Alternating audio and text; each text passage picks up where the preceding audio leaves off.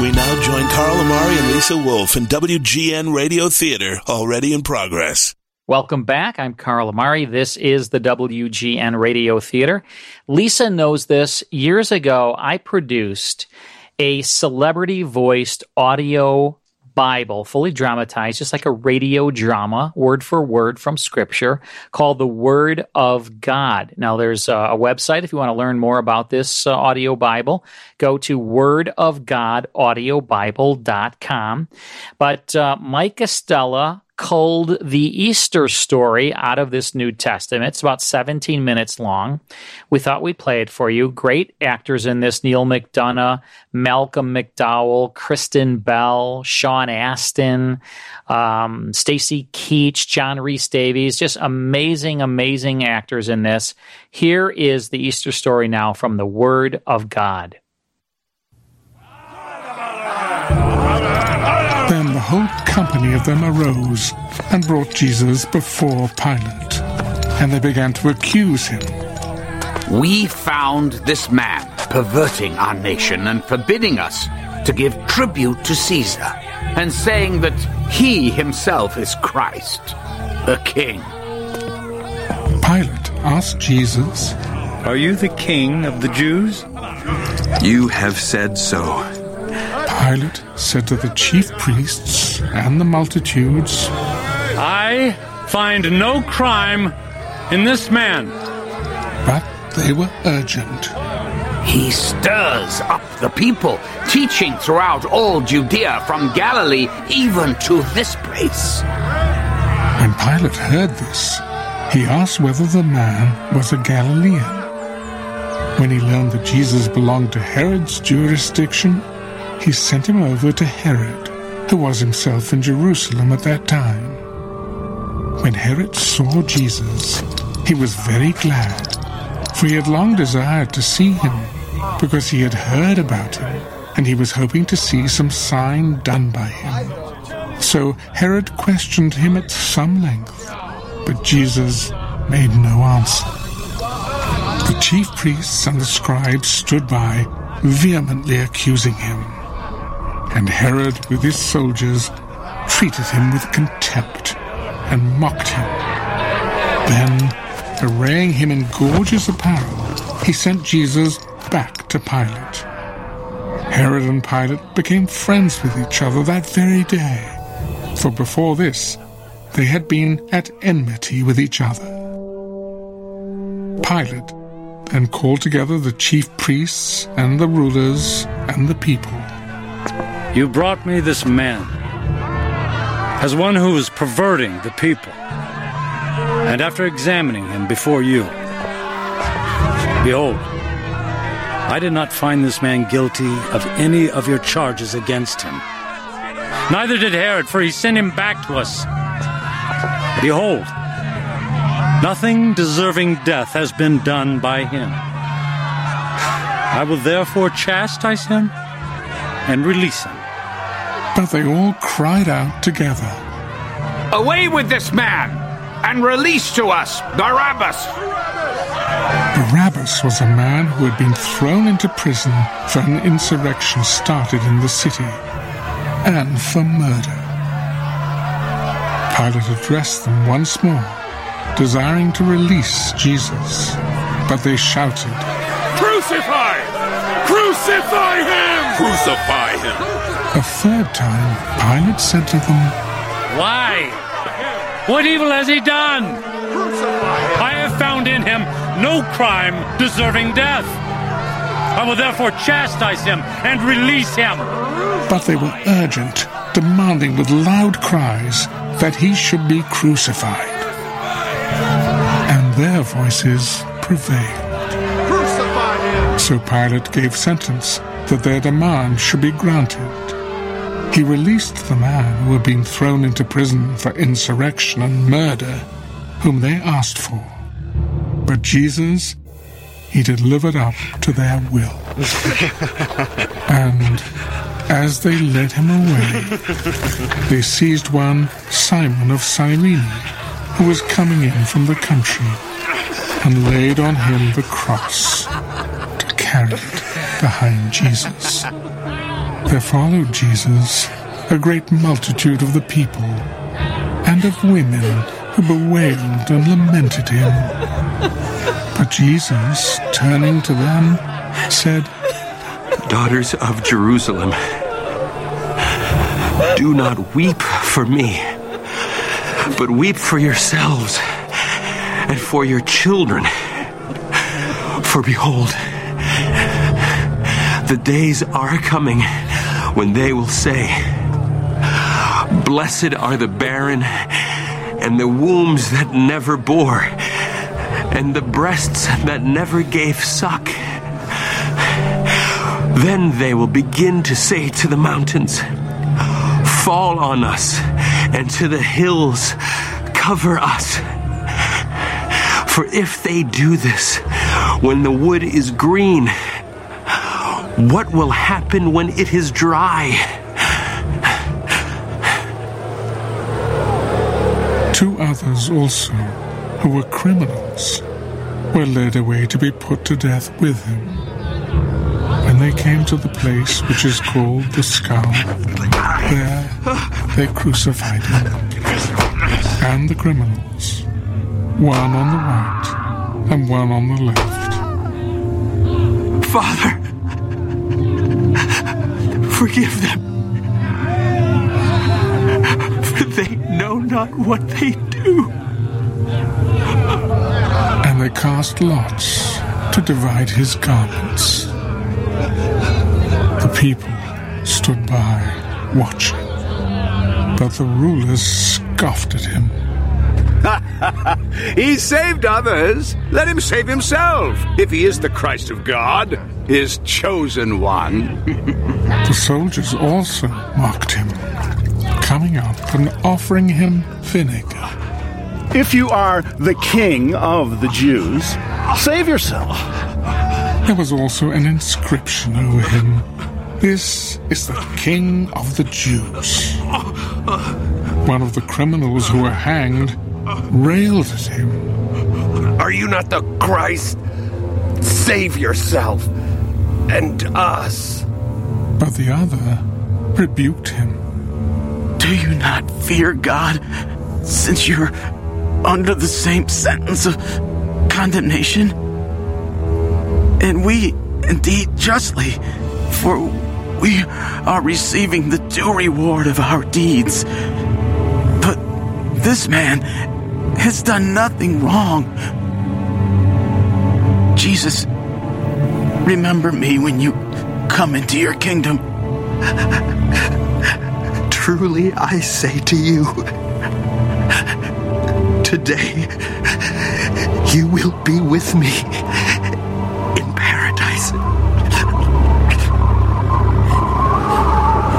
It was now about the sixth hour, and there was darkness over the whole land until the ninth hour, while the sun's light failed. And the curtain of the temple was torn in two. Then Jesus, crying with a loud voice, said, Father, into thy hands I commit my spirit. And having said this,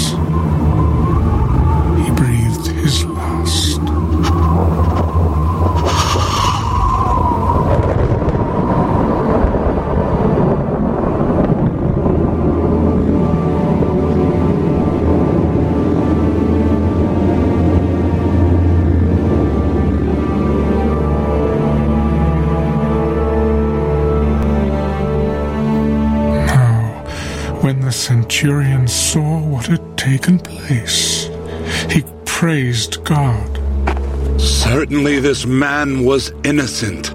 and all the multitudes who assembled to see the sight, when they saw what had taken place, returned home, beating their breasts.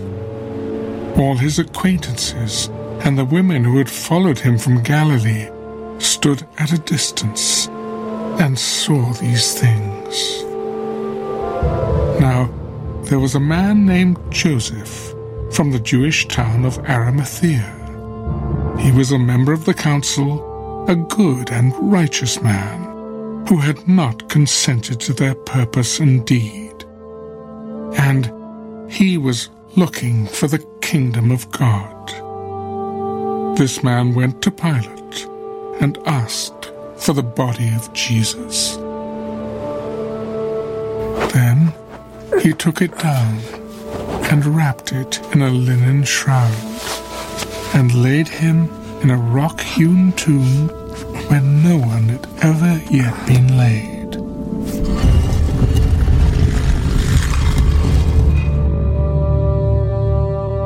It was the day of preparation, and the Sabbath was beginning. The women who had come with him from Galilee followed, and saw the tomb and how his body was laid. Then they returned and prepared spices and ointments. On the Sabbath they rested, according to the commandment. But on the first day of the week, at early dawn, they went to the tomb, taking the spices which they had prepared. And they found the stone rolled away from the tomb. But when they went in, they did not find the body. While they were perplexed about this, behold, two men stood by them in dazzling apparel. And as they were frightened, and bowed their faces to the ground. Why do you seek the living among the dead? He is not here, but has risen. Remember how he told you, while he was still in Galilee, that the Son of Man must be delivered into the hands of sinful men and be crucified, and on the third day rise. And they remembered his words. Returning from the tomb, they told all this to the eleven and to all the rest. Now it was Mary Magdalene and Joanna and Mary the mother of James and the other women with them who told this to the apostles. But these words seemed to them an idle tale, and they did not believe them. But Peter rose and ran to the tomb. Stooping and looking in, he saw the linen clothes by themselves, and he went home wondering at what had happened. That very day, two of them were going to a village named Emmaus, about seven miles from Jerusalem, and talking with each other about all these things that had happened. While they were talking and discussing together, Jesus himself drew near and went with them. But their eyes were kept from recognizing him. And he said to them, What is this conversation which you are holding with each other as you walk? And they stood still, looking sad.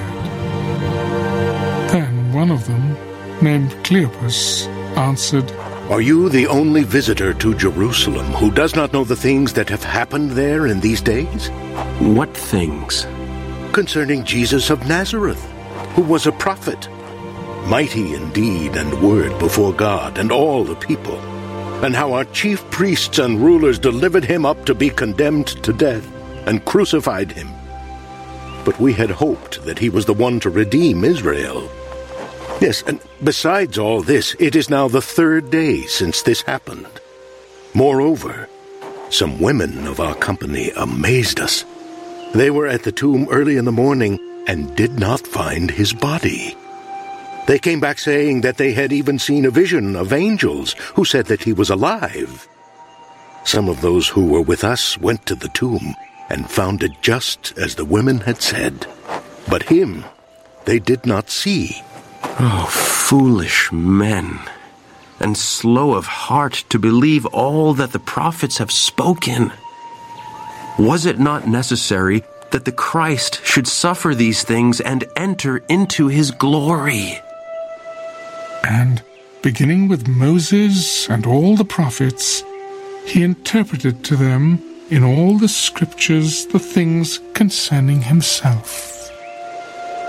So they drew near to the village to which they were going. He appeared to be going further, but they constrained him. Stay with us, for it is toward evening, and the day is now far spent. So he went in to stay with them. When he was at table with them, he took the bread and blessed and broke it and gave it to them. And their eyes were opened, and they recognized him. And he vanished out of their sight. They said to each other, Did not our hearts burn within us while he talked to us on the road, while he opened to us the scriptures? They rose that same hour and returned to Jerusalem, and they found the eleven gathered together, and those who were with them. The Lord has risen indeed, and has appeared to Simon. Then they told what had happened on the road, and how he was known to them in the breaking of the bread. As they were saying this, Jesus himself stood among them.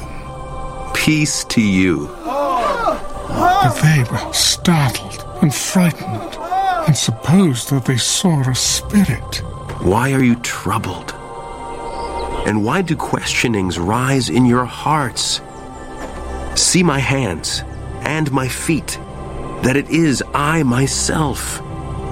Handle me and see, for a spirit has not flesh and bones as you see that I have. And when he had said this, he showed them his hands and his feet. And while they still disbelieved for joy and wondered, he said to them, Have you anything here to eat? They gave him a piece of broiled fish, and he took it and ate before them. These are my words which I spoke to you while I was still with you.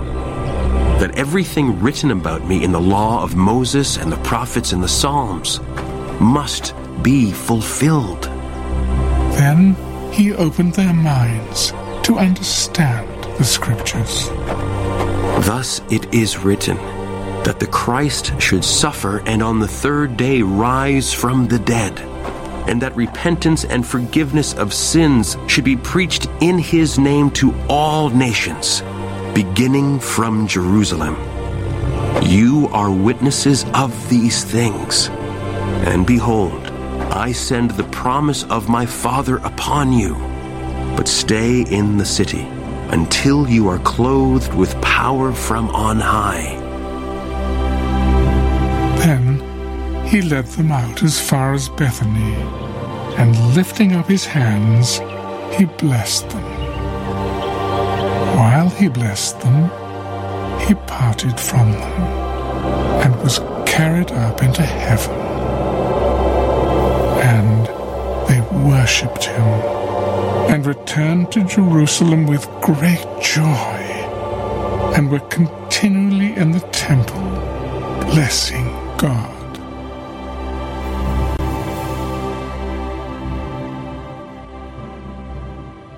And that's the Easter story from the Word of God Audio New Testament at wordofgodaudiobible.com if you want to learn more about it. Lisa, you're even in this audio. I was. I was Claudius, Yeah. and I really did uh, learn a lot by being involved in the project, and I was honored to be there. Well, it's great to have you.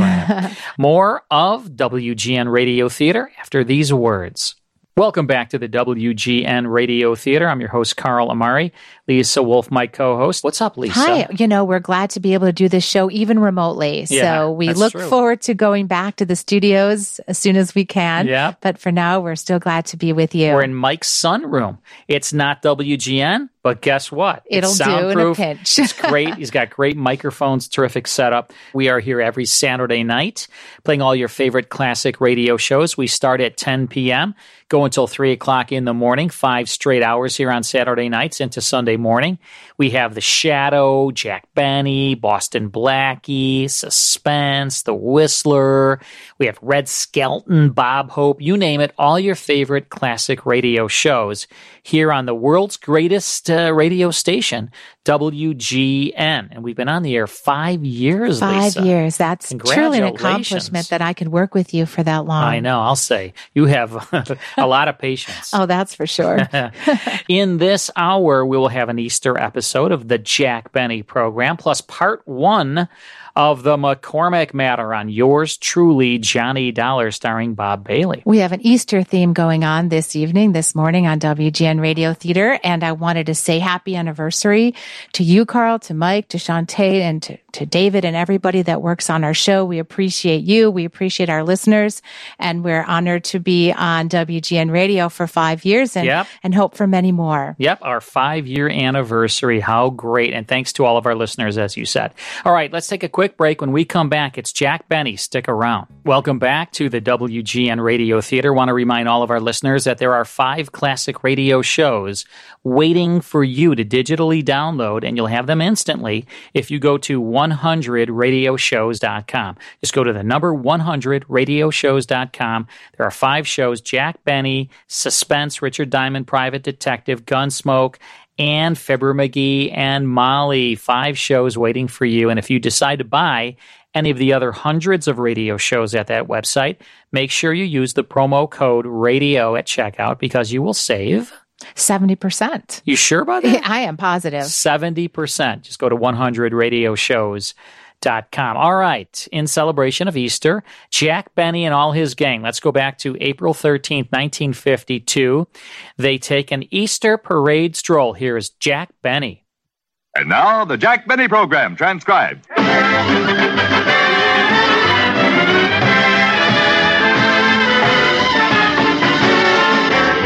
Program starring Jack Benny with Mary Livingstone, Phil Harris, Rochester, Dennis Day, the Sportsmen Quartet, and yours truly, Don Wilson.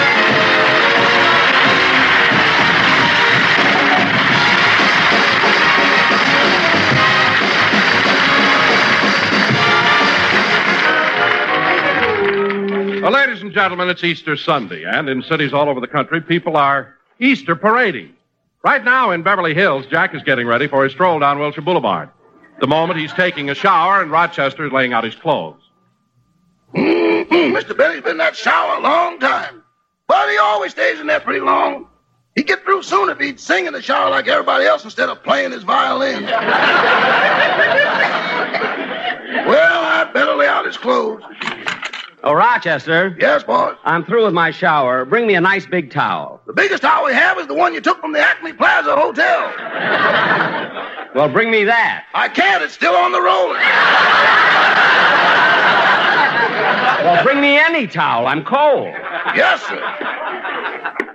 Here you are. Thank you. Here, Rochester, hang my violin on the line. Professor LeBlanc is giving me a lesson tomorrow. Yes, sir. You want your clothes now, boss? Just my shorts. I'm going to do my exercises. Here you are. You've really been doing your exercises regularly, haven't you? That's right, Rochester. I want to look nice and trim on my TV show next Sunday. Well, I'll start with my bending exercises. One, two, three, and four. Bend down, touch the floor. Lift my arms up in the air. Bend down, pick up your hair.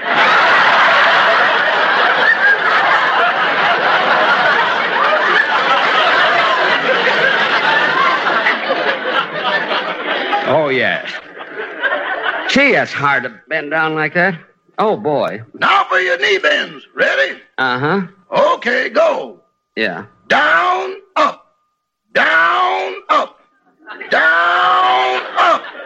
Down, up, up, up, up, up, up, up, up, up. Congratulations, boss. You made it. Yeah, that's enough for today. I better get dressed. And I think I'll wear my blue suit today. That ought to look swell. I'll get it for you. Good. And Rochester, while I finish dressing, look through my closet, see if any of my clothes need to be sent to the cleaners. Yes, sir. Well, what about this gray suit, boss? I don't know. How does it look to you? Well, it's got a gravy stain on the sleeve, salad dressing on the pants, butter on the cup, coffee on the lapel, and meat sauce all over the vest. It has? Yeah, shall I send it to the cleaners or put it in the refrigerator?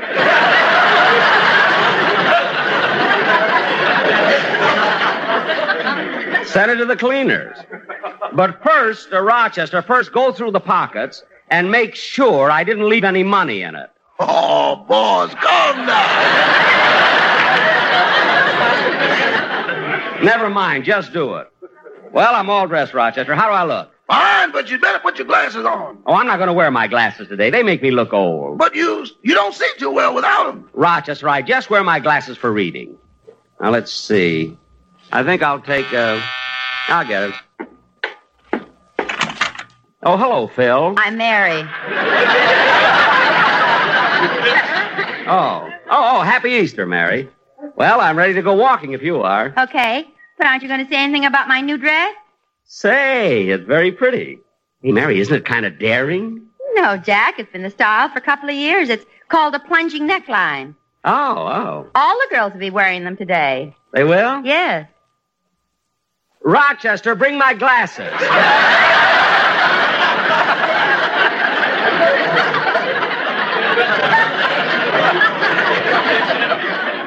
Thanks. Come on, Mary. Let's go to the boulevard and stroll in the Easter parade.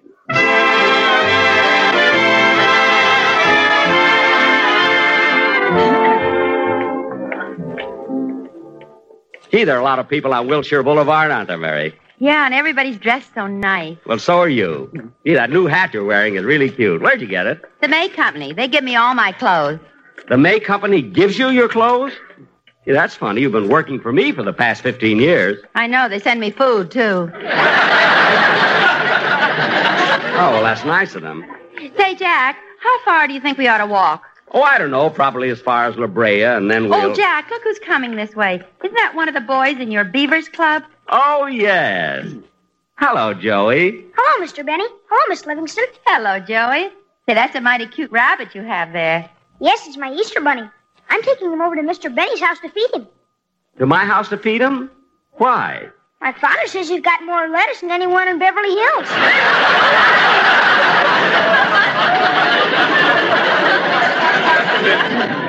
Hmm. Did you just get this rabbit, Joey? Oh, no. I got him last Easter. In fact, I had two of them. Come on, Mary, let's go. Um, in a, just a minute, Jack. Uh, what happened to your other rabbit, Joey? I don't know. He just disappeared around Christmas time. Mary, let's go.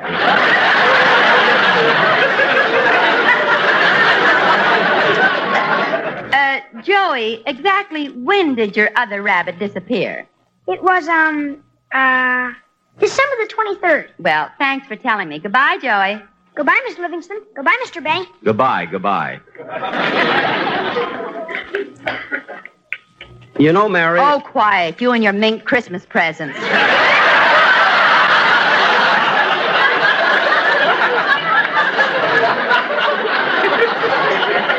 That was just a coincidence. I happened to get a mink with pink eyes.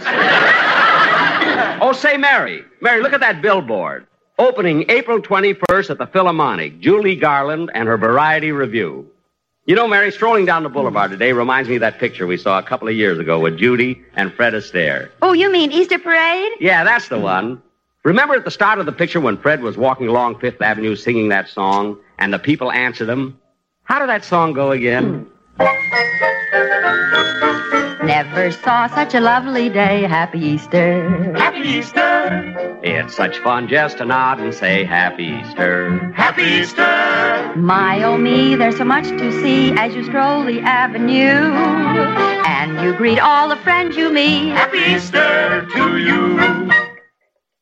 Isn't it nice, Mary? They all answered it, just like they did in the picture. Yeah.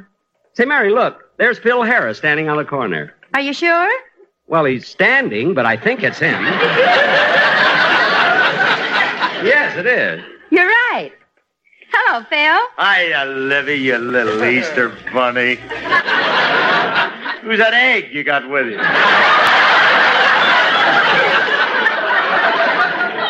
Darn it, I forgot to take off my bathing cap. Say, Phil, Mary and I are strolling down Wilshire. Want to join us? No, Jackson, no. The Chamber of Commerce wants me to stand here till another bus comes by. Another bus? Yeah, I'm the grand finale of the 95 cent tour. what? Them out of towners go nuts. Oh, brother. Uh, Phil, Phil, uh, Phil, aren't you a little conceited? Nah, nah. Conceit is when you think you got it and you ain't.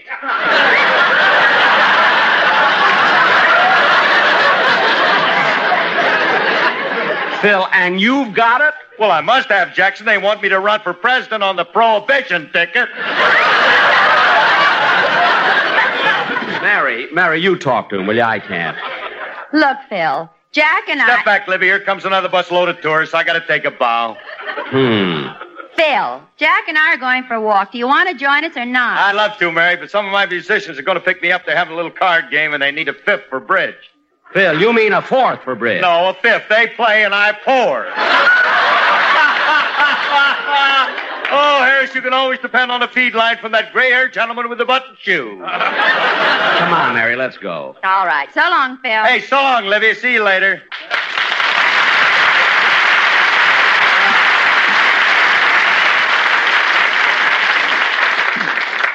Come on, Dollface, we got a long way to walk yet. Walking with you side by side, happy Easter. Happy Easter. Fills my chest with so much pride, happy Easter. Happy Easter. My oh me, there's so much to sing as you stroll the avenue. And you greet all the friends you meet, happy Easter to you. Gosh, what perfect weather. Spring, the skies are clear, the flowers are blooming, the sun is shining. Hey, look who's here, my violin teacher. Bonjour, Monsieur Benny.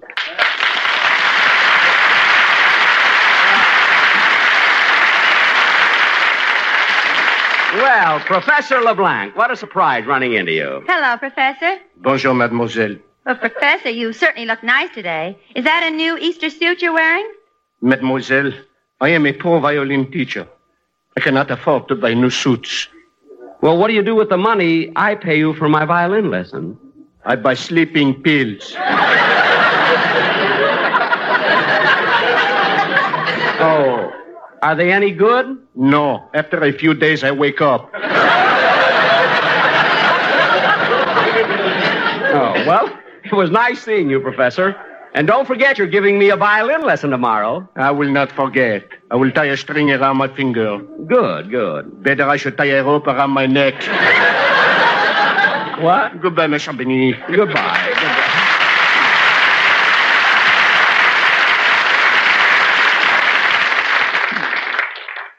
Mary, I can't understand why he hates to give me violin lessons. I can't understand it either. You play beautifully. Well, I. Huh? Mary, that was sweet. What made you say that? Oh, I don't know. Just an impulse. Yesterday, I kicked a cop in the pants. Sometimes you have to let yourself go, you know. Anyway, Mary, we're certainly running into a lot of people we know, aren't we? Yeah.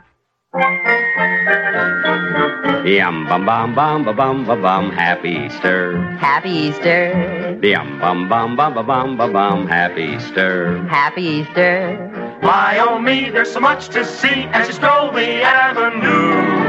And you greet all the friends you meet. Happy Easter to you. You know, Gertrude, it's nice getting a day off. It sure is nice.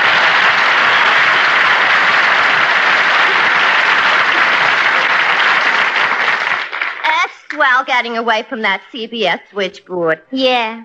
Oh, Gertrude, I feel so elegant walking in the Easter parade. How do you feel? My feet are killing me. but it's my own fault for buying such small shoes. Well, what size did you get? Nine. Oh, for heaven's sake. What's the matter? Getting your foot in a size nine shoe is like docking the Queen Mary in a Dixie cup. Well, look who's talking. Get a load of your shoes. They're not so big. They're not. Last year, when we went on our vacation, every hotel we stopped at pasted labels on them. No, oh, it's a natural mistake because my shoes are genuine cowhide. Cowhide? Yeah. From the way your toes stick out, it looks like milking time.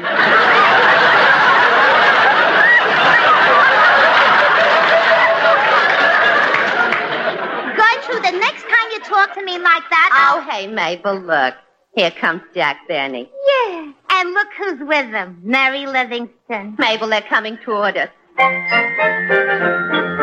Yum bum bum bum ba bum ba bum. Happy Easter. Happy Easter. Dum dum dum da da dum ba bum. Happy Easter. Happy Easter. My oh me, there's so much to see as you stroll the avenue. And you greet all the friends you meet. Happy Easter to you. Well, Don, Don Wilson. Hello, Don. Hello, Mary. Don, I'm glad I ran into you. You know that story about me in the current issue of Radio Television Mirror? Oh, yeah. yeah. Well, that same reporter came back to see me yesterday and he wanted to get some information about you. Oh, really, Jack? Uh huh. Oh, Jack, it's nice of you to tell me this. I feel flattered. What the reporter want to know?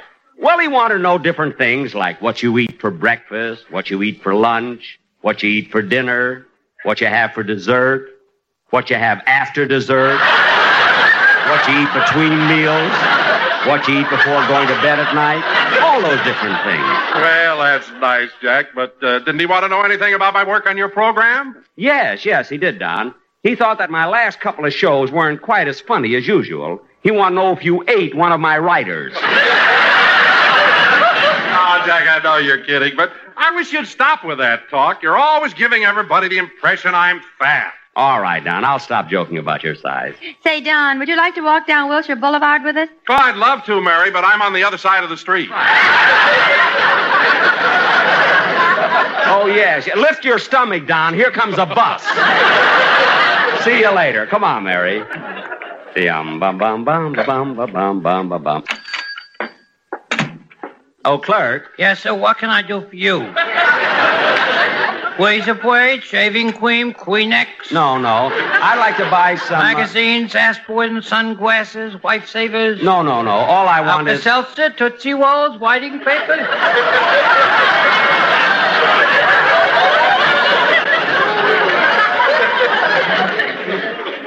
Can't go into one store. Hold it, mister. Hold it. As long as you're guessing and playing games, I'll give you a hint as to what I want.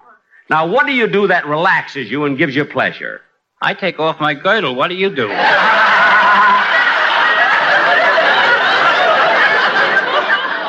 Well, good, good, and thank you for showing me. Happy Easter.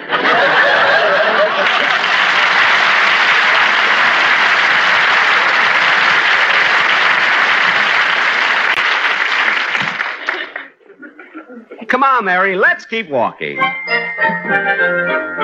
Never saw such a lovely day. Happy Easter. Happy Easter. It's such fun just to nod and say Happy Easter. Happy Easter. My oh me, there's so much to see as you stroll the avenue. And you greet all the friends you meet. Happy Easter to you. Well, Mr. Kitzel!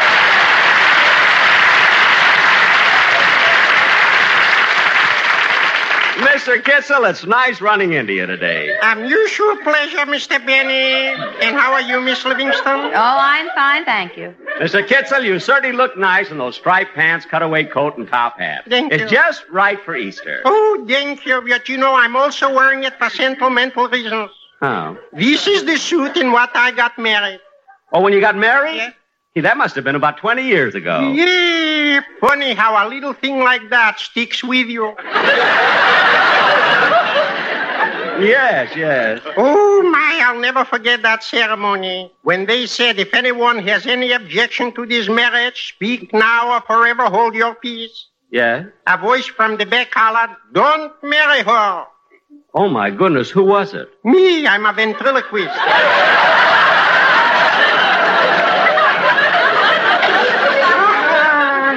Mr. Kitzel, you're joking. Mm, Unfortunately. Oh,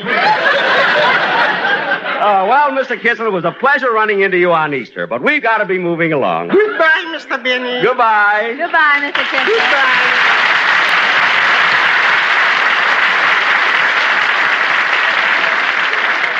Ah, you know, Mary, it's always nice running into Mr. Kitzel.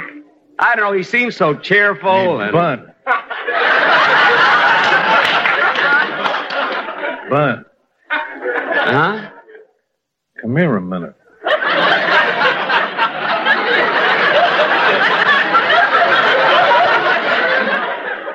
Me?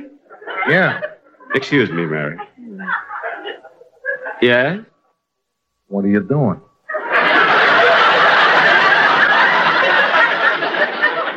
We're just strolling along in the Easter parade. How far you going? To La Brea. That's fine. What? You said you was going to La Brea, and I said that's fine. Well, wait a minute. Aren't you going to try to talk me out of it? Not me. This is my day off. Oh, oh. Well, happy Easter. Well, same to you. Same to you.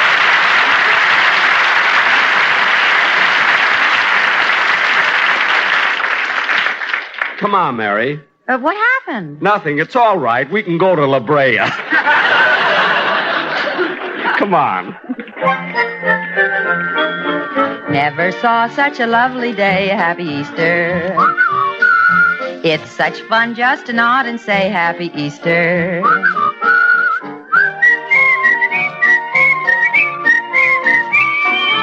And you greet all the friends you meet. Happy Easter to you. Dennis!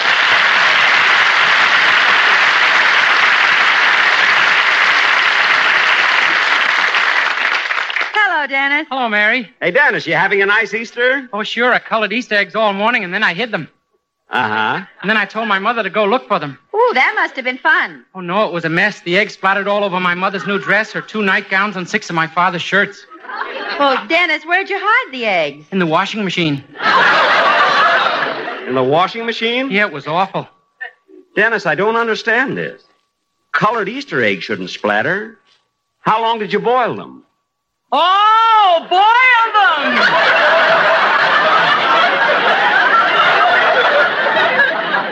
Mary, you take him, will you? I'm still a little sick from Phil. Dennis, Jack and I are walking down as far as La Brea. Would you like to join us? Sure, I'm not stuck up.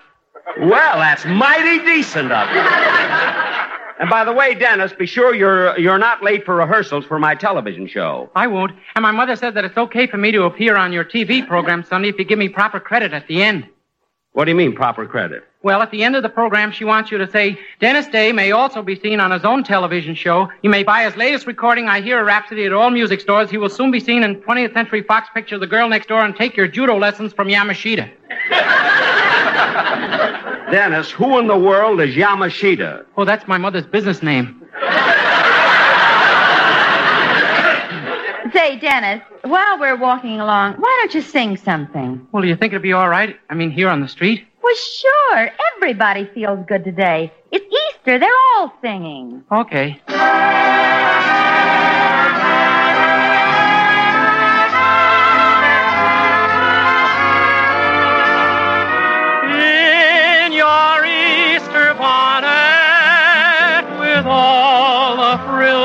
Upon it, you'll be the grandest lady in the Easter parade. I'll be all in clover, and when they look you over, I'll be the proudest fellow in the Easter parade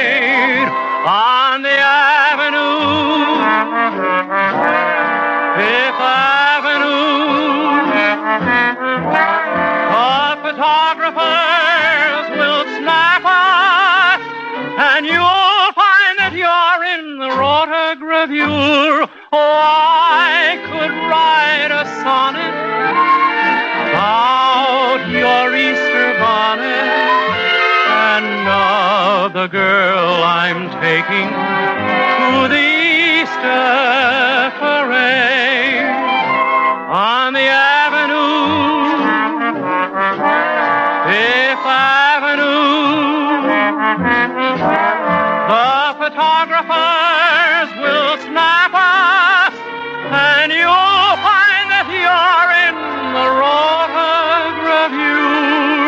Oh, I could write a sonnet about your Easter bonnet and of the girl I'm taking to the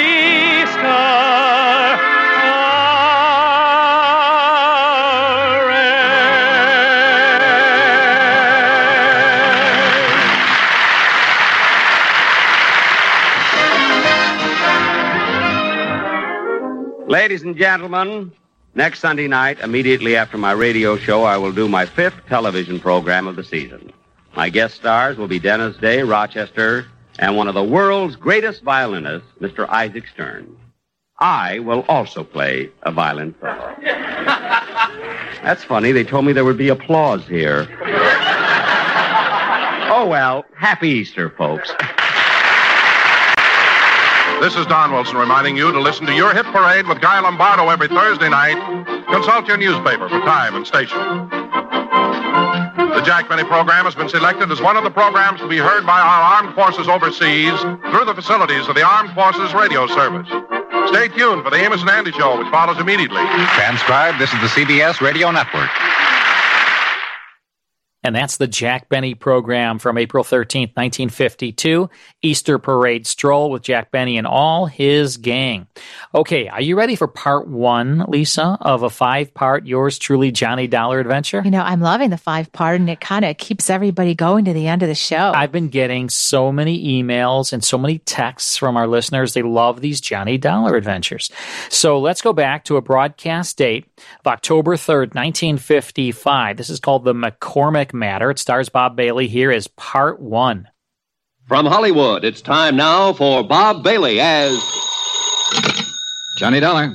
Mr. Dollar, this is Father Taggart. I'm calling you from Ossining. I'm one of the chaplains here at Sing Sing. Oh, yes, sir. What can I do for you, Father? Well, nothing for me, Mr. Dollar, but possibly for someone else. Michael Cairn, one of our inmates, asked me to contact you. Michael Cairn? Mm-hmm. You remember him? He wasn't sure you would. Old time grifter and con man who got tied up with an insurance fraud a few years ago, blonde fella? Yes. Well, Michael wants to see you, Mr. Dollar. Could you possibly find the time to come up here? Oh, I don't know, Father. Is this something important? It is to Michael. Oh, well, uh, look, I'll be in New York sometime next month. Maybe I'll get a chance to stop off. Well, couldn't you possibly make it sooner? What's the rush? He's going to be there quite a while, isn't he? Not very long, I'm afraid. Michael is dying. All right, Father, you can expect me.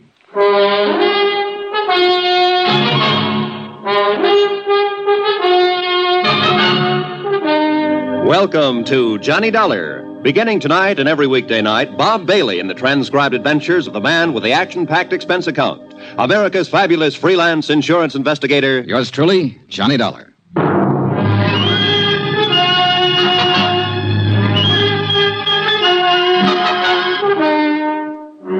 Expense account submitted by Special Investigator Johnny Dollar to the Allied Casualty and Insurance Company Limited, Markham Building, Hartford, Connecticut. Attention Ed Barth, Controller's Office. This is an accounting of expenditures during my investigation of the McCormick matter. Though you didn't authorize the investigation, Ed, I'm sure that once the facts are out, you will honor the following. Expense account, item one, $7.95. Train fare and incidentals, Hartford to Ossining, New York. I was admitted inside the prison and greeted by Father Taggart. He's a tall, mild looking man, a Jesuit, I believe. He had a pass all ready for me, and he led me straight to the prison infirmary. Just in here. Michael will certainly appreciate your coming, Mr. Dollar. I hope it satisfies whatever's on his mind. I can't imagine what it would be. You know, it was my investigation and testimony that put him in here, Father. He told me all about that, and I'm sure it has nothing to do with why he wants to see you. See, his lungs started to go about two years ago, and there's just been no way to arrest the condition. Does he know how close he is? Oh, yes. And he's not afraid to die. Here we are, Mr. Dollar. Oh. What? Hardly the same man I remember, Father. He's had it bad lately. Lost a great deal of weight. Yeah. Asleep? Yes. Michael. Michael. Oh. Hi, Father. I brought someone to see you. What do you say? Hiya, Mike. Oh, thanks for coming. Thanks, Johnny. Thank Father Taggart here. Uh, he's an all right guy, Johnny. He's just like you. I always said you were the best insurance cop. Here, here, what's all this? I'm kicking out, Johnny. Didn't you tell him, Father? He told me, Mike. Guess I didn't live right. I'll be back in a little while. Thanks, Father. You take it easy, Mike. Hmm? a lousy place to die, prison. But I ain't got my choice, thanks to you. Well, it's just that you picked to do a couple of things that the law and some insurance companies didn't agree with, Mike. Uh, I don't hold none of that against you. The guy does what he does. I, I don't know how to tell you this. Maybe I better get the doctor. You shouldn't be talking so much. No, no, wait. Johnny, Look, you know I'm no crybaby. When the doctor gave me the news, I, I got to thinking. I ain't scared to blow out, you understand? I know, Mike, I know. Yeah, it's just that I had a wife once, long time ago when I started out. Oh? Yeah. Then I just kind of drifted out of her picture one day. And Ain't got a cough drop, heavy. yeah, I guess it wouldn't cure what I got. Anyhow, I, I got to do something for her before I. Well, Johnny, I lay here and I get myself an idea. Yeah, Mike? Johnny, if there was some real easy money lying around, would you pick it up for me? Depends on how clean it is, Mike, and where it's lying. Yeah, sure, sure, sure. It, it, well, it's clean, all right. You can find that out for yourself. All right. Now, now listen. Till they moved me down here in the infirmary, I roomed upstairs with Jojo Penny. You know him? No, don't believe I do. Yeah, a car thief from the Hay States. He got his sabbatical three weeks ago. Paroled. Uh-huh. Well, I've been in the camp with a lot of guys, but Jojo Penny takes the cake. He's got a little old five-year trick to put in. this Jojo, he does it like a vacation. You know, a real picnic. Every time he gets a chance out in the yard, he's taking sun, so he don't get the color, see? Yeah. Yeah. Well, when they push him in with me, I notice this, and I get to going over it in my head. Yeah. Why does a guy whistle in a cell block, Johnny? Why, why is he treating it like a rest home? Short term. He's got something outside waiting. That's it, baby. He's got something waiting for him outside. Something that he knows will keep safe. Money. Thought you said this was legitimate, Mike. It is, it is. Now, wait. I I didn't ask Jojo anything about this. No, I figured it out myself. Then a couple of times I hear him yelling in his sleep. McCormick, he yells. McCormick. Huh? Makes sense now, Johnny? Not yet. Ah, the big heist, Johnny, the big heist. A few years ago, a rich guy named McCormick out on Long Island or someplace like that gets turned over for a hundred thousand dollars worth of jewelry. You remember?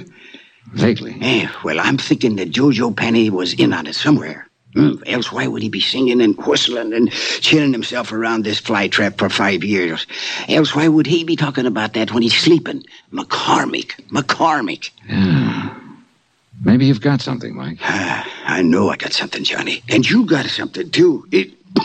oh, no, Mike, take it easy. Oh, I'm all right, I'm all right. Don't you see? The insurance company must have a reward out. They always do. A reward. Yeah, but Mike, look. I tell you, Jojo is the Ginzo that done the job, or he knows who did it.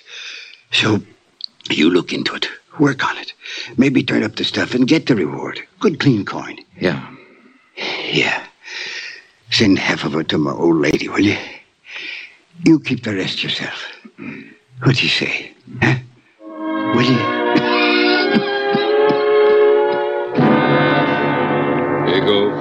Mihi ad apostolia, sedi tributa indulgentiam plenariam. Mike Kern died three hours later. The last living thing he did was wink at me.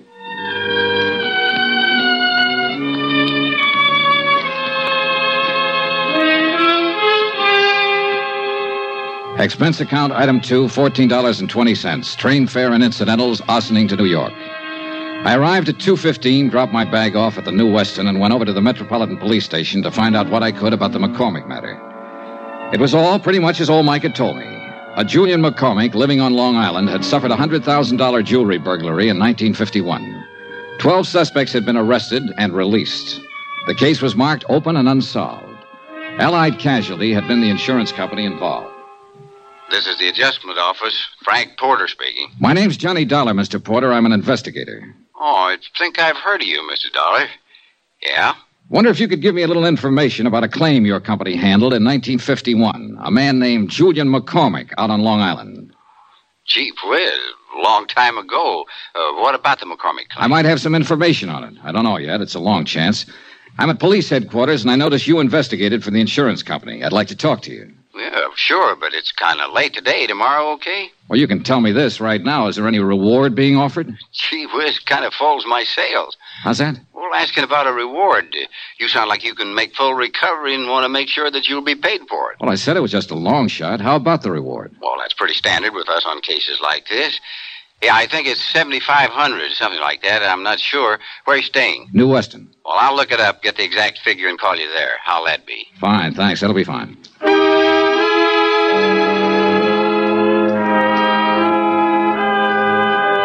Before I left the police station, I turned out a mug on Jojo Panny. He was a big, broad shouldered lad with plenty of beef, and a list of petty convictions, four of them in New York State. The last one was for carrying concealed weapons. His parole status was good, though, and the parole officer furnished me with his home address. The Allen Hotel, rates day, week, or month, 115th Street.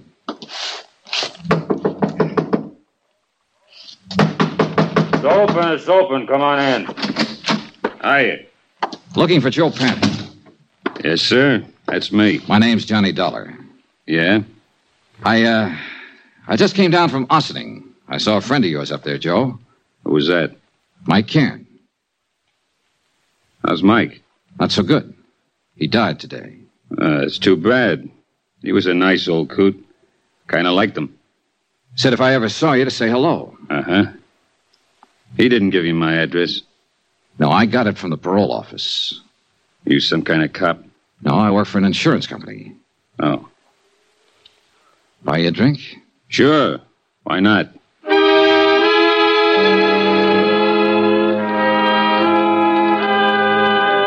Expense account item three, four dollars even for drinks. I wanted to look at Jojo Panny and talk to him, and figure out how I was going to go about getting information from him. And the more I saw and the more he talked, the more I wondered if whatever he might have said about the McCormick case in his sleep happened to some other McCormick. After all, a man with a long list of petty thieveries is hardly ever involved in a slick, big time safe cracking job. That takes another kind of talent, and one I was sure that Jojo didn't have. So I just been taking it easy and looking around. I figure I can get a job pushing a truck or maybe a cab if I'm lucky. Got to get something to do. Parole officers kind of hard nosed about things like that. Yeah. Drink up. Want one more? Oh, no, no thanks. Three's my limit. Like to keep in shape. Sure. Say, uh, you got anything to do? Nothing special. Why? Thought I might go out to Long Island later on tonight to say hello to an old friend of mine. If you haven't got anything to do, come on along. You're okay, Bub. Sure, why not? Uh, this friend of yours, he's an ex-con too? No, he never did any time. Just a friend. Want to say hello is all. Oh. Rich fella. His name's Julian McCormick. You're uh, very big with the hellos around here today, aren't you? Anything wrong, Joe? You probably are. Why do you say that? Nothing. Ever know anyone named McCormick? I knew a guy named Arnie McCormick once back in Salt Lake City. We were pals for a while. Oh. Yeah. Arnie was killed in the war. He'd got himself drafted in the infantry. Maybe he's related to my friend Julian McCormick out on Long Island. He wasn't related to anybody, not that bird. I'm leaving. I want to get up early tomorrow. Why not come with me? Thanks for the drinks. He drifted off down the street and left me standing there. And one thing I was sure of he had the name McCormick on his mind. Whether it was the right McCormick or the right case, I didn't know. Anyhow, he was my one big lead. So I was back at his hotel early the next morning and talking to the desk clerk.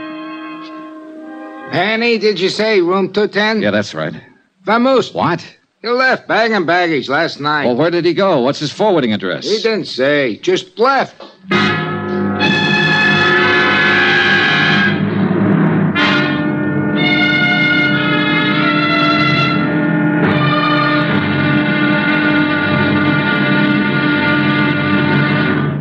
Now, here's our star, Bob Bailey, to tell you about tomorrow's episode. Thanks. Tomorrow, there's living proof that a pretty girl can be just as dangerous as a pretty girl.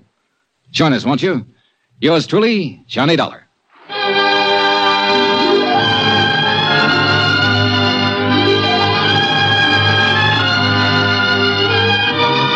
Yours truly, Johnny Dollar, is transcribed in Hollywood. Written by John Dawson, the entire production is under the direction of Jack Johnstone. Be sure to join us tomorrow night, same time and station, for the next exciting episode of Yours truly, Johnny Dollar. Roy Rowan speaking.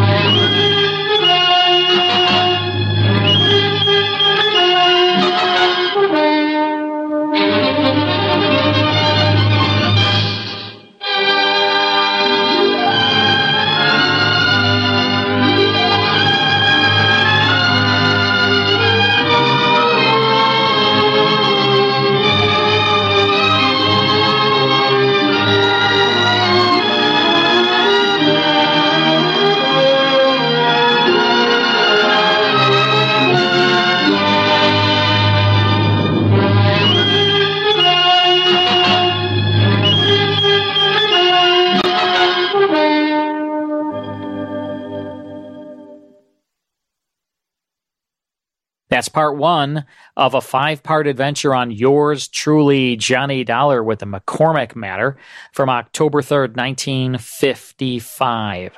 I want to remind everyone listening that we have a classic radio club. This is a club that we started about two years ago, and uh, you can join the club and get 10 shows sent to you each and every month. Now, these are shows that I hand select from over 100,000 master recordings. So the quality of the shows you're going to get are amazing. You'll get 10 shows each month plus copious liner notes. And you can get these shows via digital download, 10 shows digital downloads sent to your computer. And you can listen to them on any listening device or you can get five CDs with 10 shows in a collector case. To learn all about the Classic Radio Club, go to classicradioclub.com, right, Lisa? Right. I love the digital downloads. They're kind of instant. I like that instant gratification. Yeah, and I know Mike loves the CDs. I actually like the CDs. I have them on my shelf. Like I just every month I put the next one on the shelf and I got like, you know, all 20 something of these And I have a folder on my computer called Classic Radio Club. There you go. Well, you're technical. I'm not. Uh, you know, I'm so so. that- I'm not that technical. Okay, let's take a quick break. Then it's more on the WGN Radio Theater. So I know you mentioned we have a new sponsor, which Yes. is Burdeen's. And I actually had some beautiful pieces of jewelry sitting around in my drawer for many years, actually, until you mentioned What? Burdeen's. Well, I had some jewelry from my mom. I Ah. had a watch and Yeah. a bracelet and a couple other really beautiful things that, uh, I don't know, they were really special and beautiful. But at the same time, they really weren't my style. Right. So I thought, you know what? I will trust you and call Matt Burdeen because his team, I, as you tell me, pays top dollar for my jewelry, my gemstone, my watches. I don't have any coins, but I know that they work with that too. Um, or they could revitalize some of my older pieces and make them a little bit more for me, my style and my look and just make them more beautiful so that I would enjoy them. So Burdeen's offers phone and FaceTime consultations. I know that because we've done that. They send me an insured prepaid shipping label so I don't have to come into the store. And now that you told me about Burdeen's, I now trust Burdeen's for my jewelry buying and selling. You guys should too. You can visit their website. It's burdeens.com. That's B-U-R-D-E-E-N-S dot com. So mention this radio offer and get a free appraisal on your jewelry, your gemstones, your coins, your watches. And it's a, it's a great system right now. Turn it into cash. Definitely. Yep. Go to Burdeens, B U R D E E N S dot com. What's on our next hour, Lisa? We have The Life of Riley, another Easter story, and we have Johnny Dollar, uh, part two. We don't want to miss that. No way. All right, stick around, folks. We'll be back after the news. Welcome back to the WGN Radio Theater. I'm your host, Carl Amari, Lisa Wolf, my co host. And in this hour, it's The Life of Riley, a good Easter show from 1946, starring William Bendix. Plus, we'll tune in to part two of The McCormick Matter on yours truly, Johnny Dollar. That's all coming your way after this quick break. Welcome back to the WGN Radio Theater. We're glad everybody is with us this morning. I wanted also to let everybody know this later on this morning, there will be an Easter Mass that Sunday morning right here on WGN Radio beginning right after the nine o'clock news. All right. So join us for that. We are carrying them through the Archdiocese of Chicago. That's 9 a.m. this just morning. after the news. Excellent. Okay, it's time now for the life of Riley. William Bendix stars as Chester A. Riley. He was a devoted family man, and airplane riveter. This was a series created by a good friend of mine, Irving Brecher. Now, he created this series originally, Lisa, for his friend Groucho Marx, and he called the show The Flotsam Family. But it didn't sell. He took it everywhere and it didn't sell because nobody could really see Groucho, you know, with the painted mustache and the cigar and everything. They couldn't envision him as the head of a household. So years later, he retooled the show, called it The Life of Riley, and hired William Bendix as Chester A. Riley. Very good series. Came to radio in 1941, lasted all the way to 1951, made a transition to television, and uh, was very, very popular. And I think you're going to love this. We have an Easter show from April 20th, 1946. William Bendix stars now in The Life of Riley. Teel for a beautiful smile. The life of Riley for laughs. Teel, T E E L, Teel, the amazing liquid dentifrice. That's it. T E E L.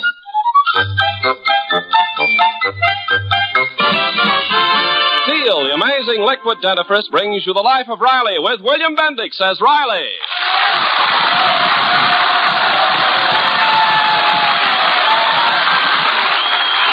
Remember, friends, for beautiful smiles, it's T-E-E-L, Teel. And just for laughs, it's R-I-L-E-Y, Riley, in the life of Riley.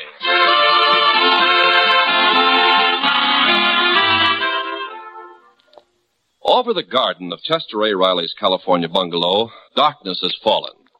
Darkness and silence. In the blackness of the backyard, our hero Riley stands, a solitary figure, alert and watchful, waiting, waiting. Ah, what's that? Footsteps on the gravel path. And now the fearless Riley grows tense. The footsteps come closer. Closer. Suddenly, Riley leaps forward. You, Douglas, you may be bigger than me, but I ain't afraid of you. I got you. Riley, let go of me. She's thumping. Oh. Oh, it's you. Oh, It's a good thing you yelled out when we started to fight. Otherwise, I might have got hurt. Riley, what's the big idea scaring the wits out of people? Huh? And what are you doing out in the garden this time of night? Shh. Peg, not so loud. I'm watching. Watching what? My carrots. For heaven's sake, Riley, why should anybody want to steal your carrots? Well, I think somebody found out that I got a secret fertilizer for making vegetables grow very big. And they want to steal it. Secret fertilizer? Yeah. Oh, you mean that awful mixture you've been mixing out of vitamins and dried fish? Oh, Riley. Oh, all right. Sure. Go ahead, laugh. Yeah, sure. They laughed at all the great scientists who were trying to benefit mankind. They laughed at Louis Pasteur when he gave microbes to humanity. Oh, come in the house. No, no, I'm watching for this carrot crook. And when I catch him, I'm. Look, Peg, the prowler. There he is. Where? Over there. Oh, Riley, it's only a rabbit. Uh, a rabbit? Ah, I'll fix him. Where's a stick? I'll scare the daylights out of him. Oh, dear, it's late. Come on in. Okay, okay, but you don't know rabbits. By tomorrow, there'll be more rabbits that I can shake a stick at.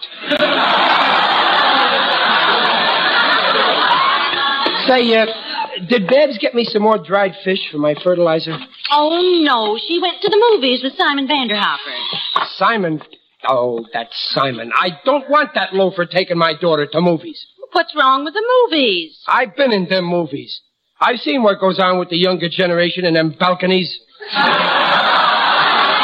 Well, what if Simon does hold Bab's hand? Holding hands is one thing. Doing it with a half Nelson is another.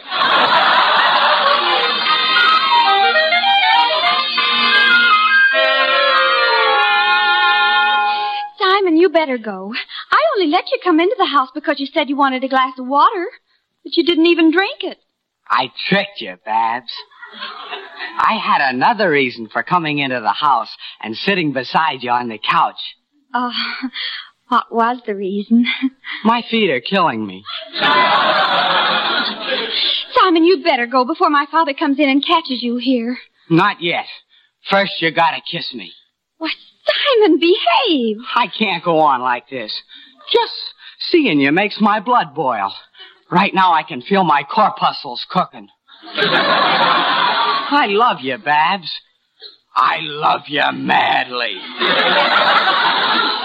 Simon, for heaven's sake, will you go? Gee, I don't understand why your father can't learn to like me. My father learned to like me.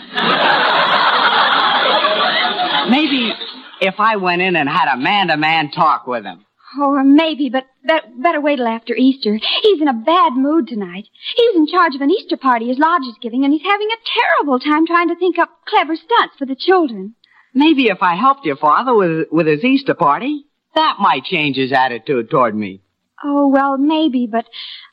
Well, have you got an idea? Well, at the party, I could dress up like an Easter bunny. A bunny? Oh, Simon, that's wonderful. Why, the children would love a big bunny. Uh, that is if I don't have to hop. I can't hop very well. I have fallen arches. All you'll have to do is hand out the Easter eggs to the kids. Oh, come on, let's go tell Daddy. Uh, no, he might not want to listen. Let's surprise him. I'll rent a rabbit suit, and tomorrow night I'll put it on, and I'll sneak in through your garden. Oh, boy. Somebody's gonna get a big surprise.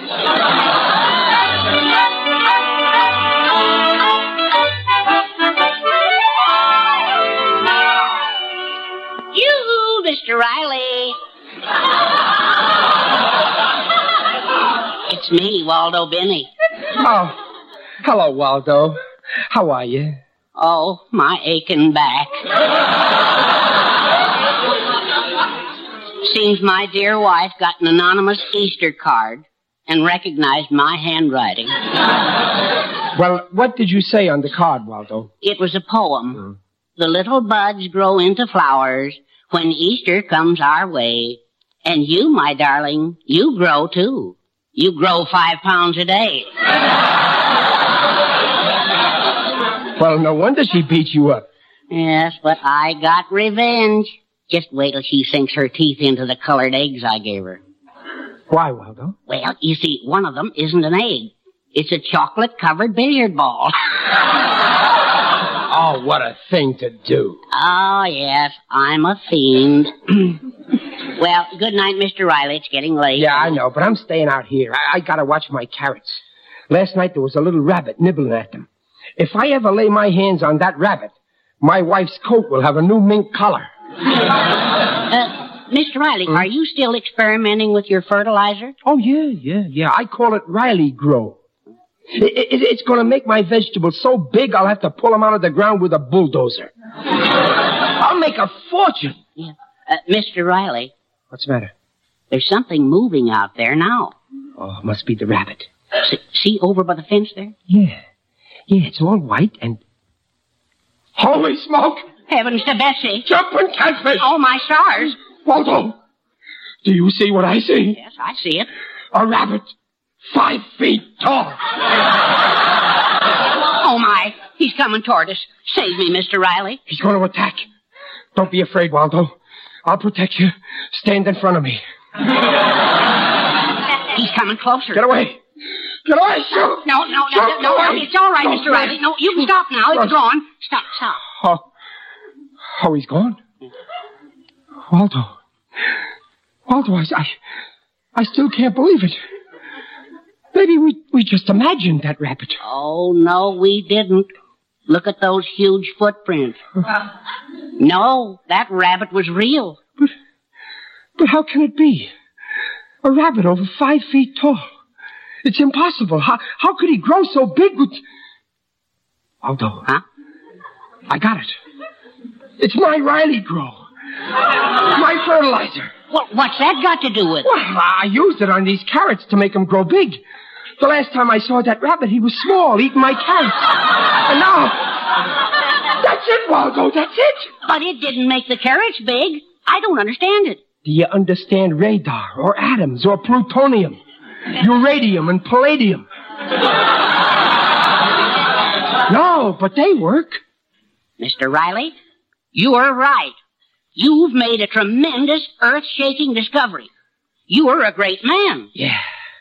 I can see the newspaper headline now. Ignoramus becomes genius.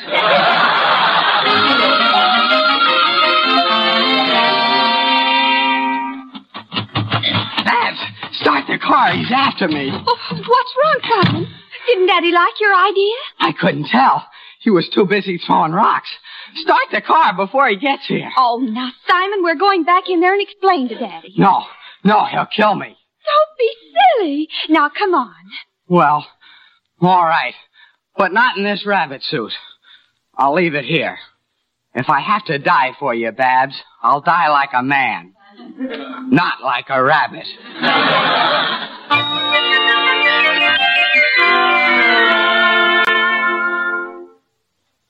Mr. Riley, I just can't get over it. You, a famous scientist. Famous? I'll be notorious. Oh, just think. Someday your brain will be in Harvard University. in a bottle. Yeah, I can hardly wait to see it. It's amazing. It's amazing. Just, just think, Waldo. One bite out of one of my carrots. Mr. Riley. Uh, uh, wh- what's the matter, Waldo? You've been eating those carrots too. Yeah, delicious. But good heavens, don't you see? If the stuff works on rabbits, then... Waldo! then- You mean I'm gonna grow? No, no, it ain't possible. In science, anything is possible. Oh, that, that's true. Oh, Waldo, what am I gonna do if I grow? No, no, pull yourself together, Mr. Riley. Lots of people admire tall men. But that rabbit grew five times its size. I'll be 30 feet high. Now, now, now, don't be an alarmist. You probably won't be more than 15 feet high. But I don't want to be 15 feet high. Where'll I live? My room's too small. I'll have to sleep with my feet sticking out the window. The milkman's horse will lick them. Now, now, keep calm, Mr. Riley. Daddy, are you in the kitchen? Oh, oh, that's Babs. Don't tell her about this, Waldo. Not yet. I, I, I don't want to worry my poor family.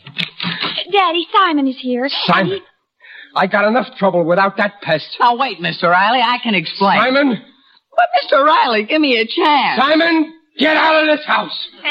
All right. But someday you'll learn to like me. You'll see. In time, I'll grow on you. I don't want you growing on me. Right now, I'm growing on myself. Simon, get out of this house.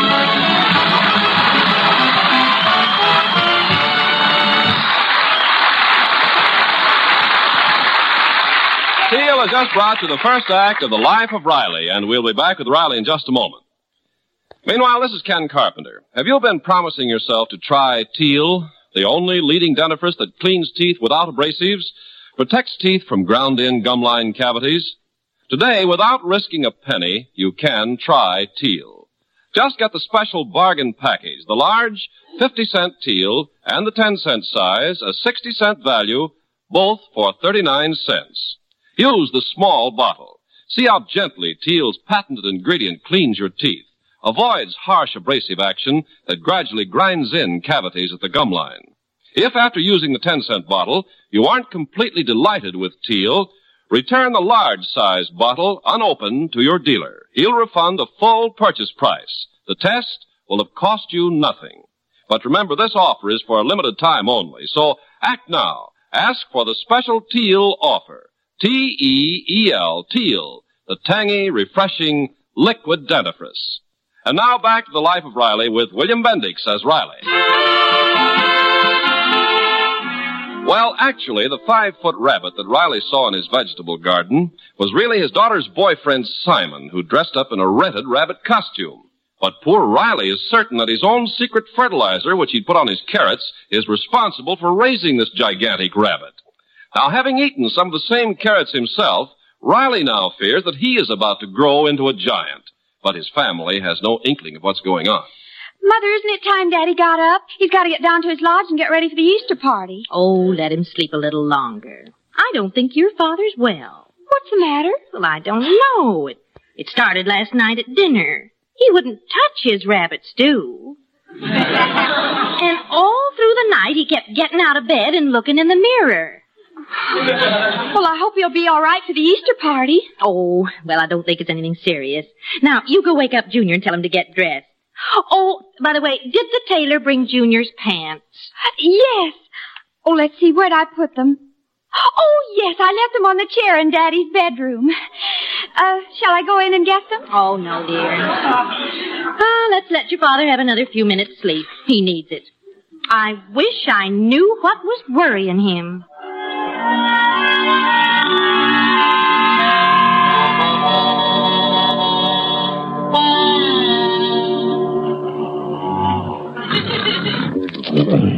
Seven feet. Ten feet. Twelve feet. I can't stop growing. Oh, now my head is hitting the ceiling. What'll I do? I'll knock my brains out. Riley, wake up. Dog, huh? Time to get up, dear. Oh, oh, it's you, Peg. Oh, thank heaven it was only a dream. Hurry up and get dressed, dear. I'll get your breakfast ready. Okay, okay, Peg. I'll be dressed in a minute. Oh, where's my pants? Oh, oh, here they are on a chair. Gosh, I wish I could go back to bed. No, I'd better get my pants on.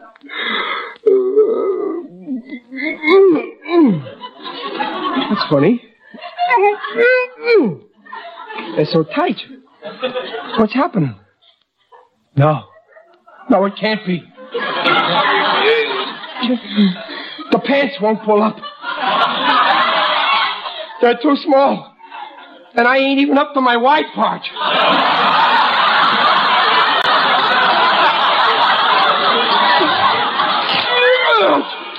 Oh, it's happened. I'm getting too big for my britches.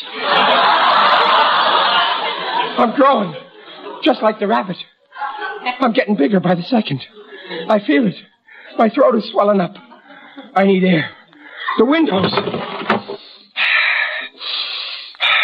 Who there, Riley? Uh, who's that? Is I, Digby O'Dell, the friendly undertaker.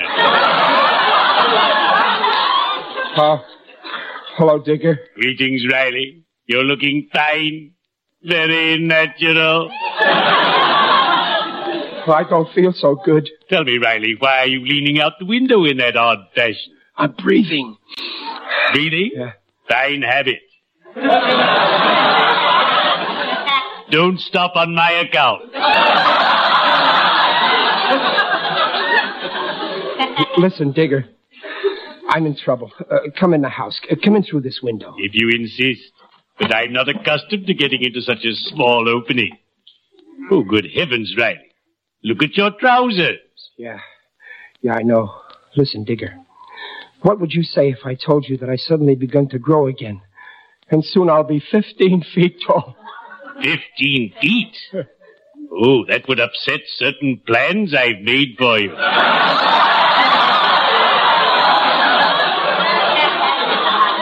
I bought you a bathrobe for your birthday. And it's only size 42. Oh, it's awful, Digger. I'm like Frankenstein. I've created a monster. And I'm the monster. That's absurd. You look the same to me. However, just to make sure, I'll measure you. Lie down, Riley. You want me to lie down? Oh, excuse me, I forgot. In your case, I'll make an exception.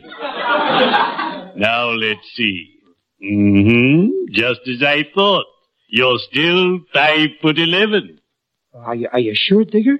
But these pants, look at them. They hardly. Wait a minute. What's this in my pocket? Marbles. when did I play marbles last? Oh, oh, Digger, these are Junior's pants. Oh, and I thought I was growing. I guess my formula only makes rabbits grow. Yeah, that's it. Rabbits, Riley? What rabbits? Oh, never mind, Digger. Oh, boy, what a relief. Well, I'm going to enjoy my Easter holiday after all. Easter is my favorite holiday. Ah, Easter. Getting your pocket picked as you walk in the Easter parade. Sitting down on a gaily colored hard-boiled egg they forgot to boil. Watching my favorite spring flowers budding anew. Lilies.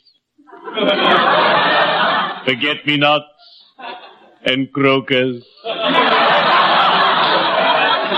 I adore Easter. It's okay. well, cheerio. It's time I was shoveling off.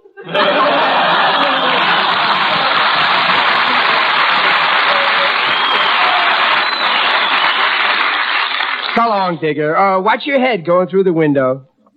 Ah, what a sweet guy. Always ready to give people a lift. Riley, dear, aren't you dressed? Oh, Riley, your pants! Oh, my pants. Oh, oh, yeah. Don't get frightened, Peg. I tore Junior's pants when I got into them because I was 15 feet tall. I, I, I mean, I thought I was 15 feet tall.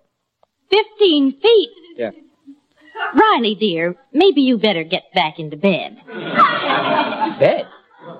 Oh, oh, you think I'm crazy? well, I got a good logical reason for thinking I was 15 feet tall. Oh, you have? Sure. Because the rabbit I saw in the garden was over five feet tall. The rabbit was five. Dear, I'll get you an ice bag. Wait, wait a minute. Stop feeling my head. I ain't crazy. But you're you're talking so foolish. Oh, oh, no wonder you think I'm nuts. You don't know why the rabbit is five feet tall. Why, dear? Tell me. On account of he's been eating my carrots that I grew with my secret formula.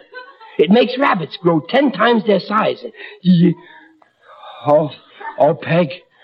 Peg, this is terrible. I didn't realize. Now, now, Riley, please, dear, control yourself. Look what I've let loose in the world. Do you know what'll happen when five foot rabbits begin chasing each other over Hollywood and Vine? It'll be the end of civilization. Uh, Riley, now listen. You didn't see a five foot rabbit. And even if you did, it's only one rabbit. Yeah, now it's only one rabbit. But spring is in the air. Suppose that rabbit decides to get married. Here's an aspirin, dear. Pretty soon there'll be so many big rabbits, us humans will be driven to the woods. There'll be rabbits in the streets, rabbits in our homes. Rabbits will be going into restaurants and ordering Welsh Riley. Oh, Riley. Please stop this crazy talk. Let me go, Peg. I gotta trap that rabbit and keep him a bachelor. but you couldn't have seen a five foot rabbit. I tell you, I did see him. Now you listen to me. Uh, What happened to you is what they call an optical illusion. Now you may have seen a rabbit in the garden, but it was only a little rabbit. Well, Pat, I got that rabbit suit on again. How do I look? Simon, maybe we better forget about this whole thing. Oh, no, it's a great idea. I'll be tops with your father after this. Where is he? He's still dressing in his room. Boy, wait till he comes in. When he sees a big rabbit sitting here in his Morris chair, it'll knock his eyes out. Now, the minute your father's finished dressing, you go in. It was all your imagination. Now, wasn't it? well, I. Oh, come on now, admit it. Uh, yeah. Yeah, Peg, you're, you're right. You, you convinced me. I imagined the whole thing. Well, I'm glad that's cleared up. Now, you relax while I get this room straight. All right. Oh, the Sunday paper's in the living room, dear, in your Morris chair. Okay, Dumplin', I- I'll get it. Imagine thinking I saw a five foot rabbit. it's ridiculous. Only lunatics see five foot rabbits. Why, I ought to have my.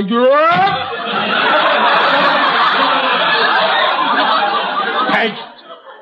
He's in there. Who? The rabbit. He's sitting in my Morris chair. The rabbit? Now, Riley, don't start that again. I'm going to look again.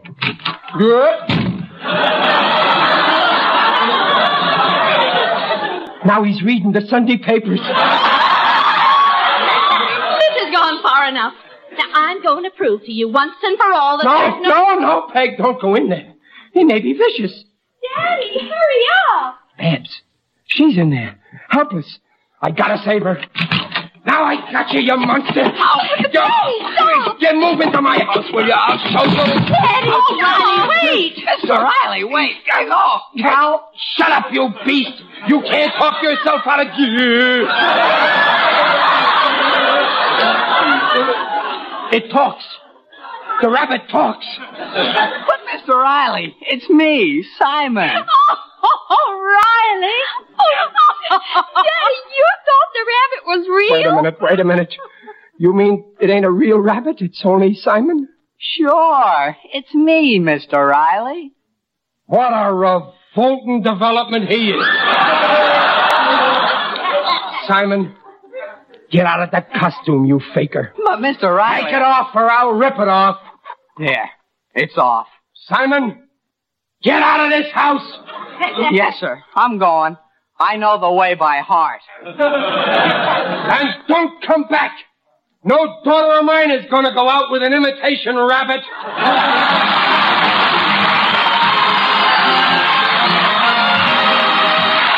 Riley's will be back in half a minute.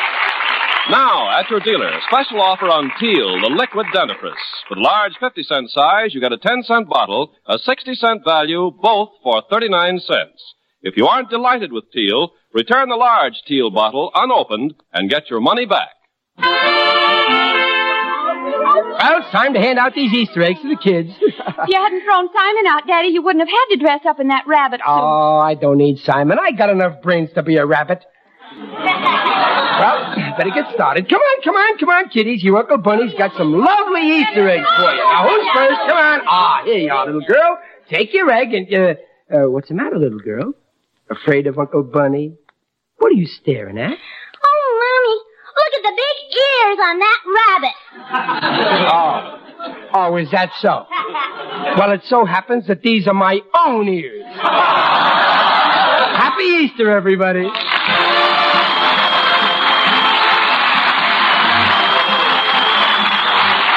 Procter & Gamble, makers of Teel, the amazing liquid dentifrice, invite you to be their guests next week to hear the life of Riley with William Bendix as Riley. William Bendix appears by arrangement with Hal Roach and may soon be seen in Paramount's The Blue Dahlia. The Life of Riley is produced for Teel by Irving Brecher and is directed by Don Bernard. Music by Lou Kosloff. This is Ken Carpenter on behalf of Teel, inviting you to listen again next week. And remember, for laughs, it's R-I-L-E-Y Riley, and for lovely smiles, it's T-E-E-L, Teel. Teel, the amazing liquid dentifrice, protects teeth beautifully.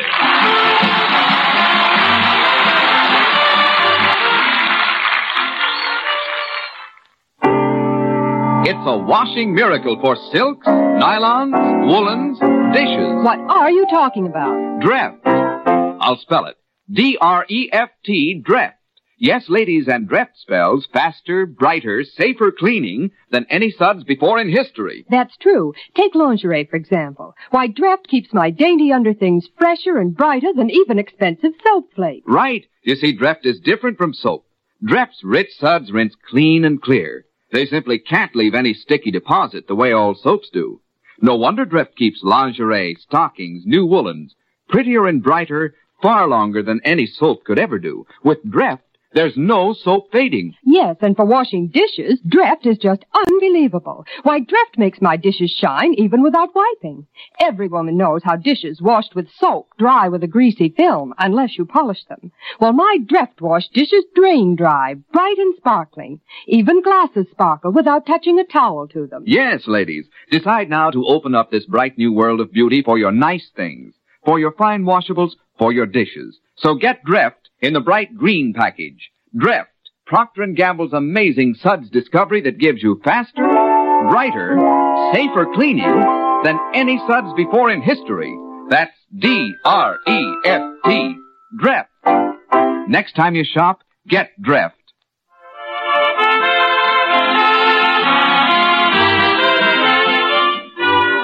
Listen again next week, same time, when Teel for a Beautiful Smile brings you the life of Riley for laughs. This is NBC, the National Broadcasting Company.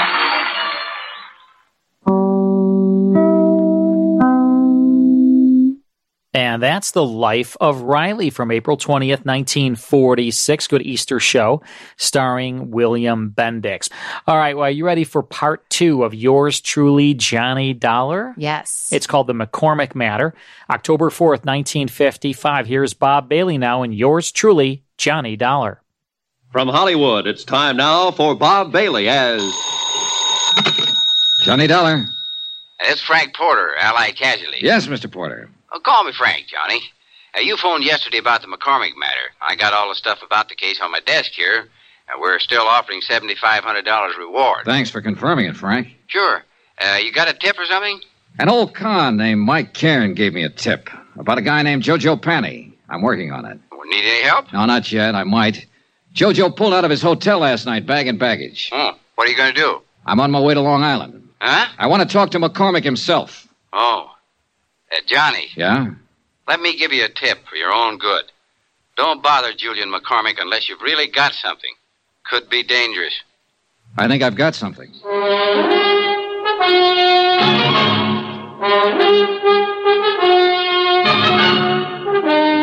Tonight and every weekday night, Bob Bailey in the transcribed adventures of the man with the action packed expense account. America's fabulous freelance insurance investigator. Yours truly, Johnny Dollar.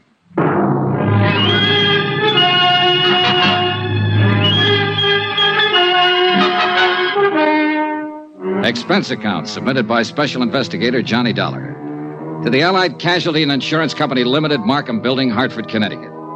The following is an accounting of expenditures during my investigation of the McCormick matter. Item four $10 deposit on the car I rented to drive out to Julian McCormick's home on Long Island. And judging by the looks of the place, a safe full of $100,000 worth of jewelry would feel right at home. It was a mansion, and the rugs on the floor were an inch thick. I'm sorry I've kept you waiting. Mrs. McCormick and I were packing for a little trip to Europe. Sit down, please. Thanks. Going to be gone long? Oh, we usually spend several months a year over there. We're a bit late this year. Our reservations are for next week. I envy you, Mr. McCormick. Dollar, the name? That's right. Forgive me, but I don't seem to recall having heard of you before. Oh, that's okay. We never met. I'm an insurance investigator. Oh, really? Am I being investigated or something? No, no, nothing like that. It's just that I might have a lead on that jewelry that was taken from your home a few years ago. Well, that's wonderful. You must tell me about it. Can I make you a drink? No, thanks. You're from the insurance company, Allied Casualty? No, no, I'm not. I'm an independent investigator. Well, why should anyone feel it necessary to call in a. Oh, oh, I see. There's a reward, of course. That's right. Yes, of course. But now, tell me, how can I help you? Well, I'm just checking a few things, Mr. McCormick. I haven't even gone over it with the man who handled the case for Allied. Possibly I have run into something that'll help. I don't know. I'd like you to tell me what happened. My safe was opened and my jewelry taken. I mean, how it happened. Well, it was right in this very room. That's the wall safe there. Uh huh. Mrs. McCormick and I had just returned from our honeymoon. Five years ago it was. Yeah? All I know is that when I stepped into the library here that morning, the safe was open and everything was gone. Whoever did it was extremely clever and quiet, I must say. Was the safe cracked? No, no, no. It was just opened. Someone figured the combination or something like that. Well, who knew the combination at the time? Only myself, Mr. Dollar. You're sure of that? Why, of course. I see. I reported it to the police right away here on Long Island, and some men from New York City were here, too. And your insurance company? I reported it to my insurance company immediately. They had a man on the scene as soon as the police, a uh, Mr. Porter. Frank Porter? Yes, do you know him? I've talked to him on the phone. I haven't met him. A very nice chap. He worked very hard trying to recover it. I'm sure he did. Did they have an adjuster? Yes.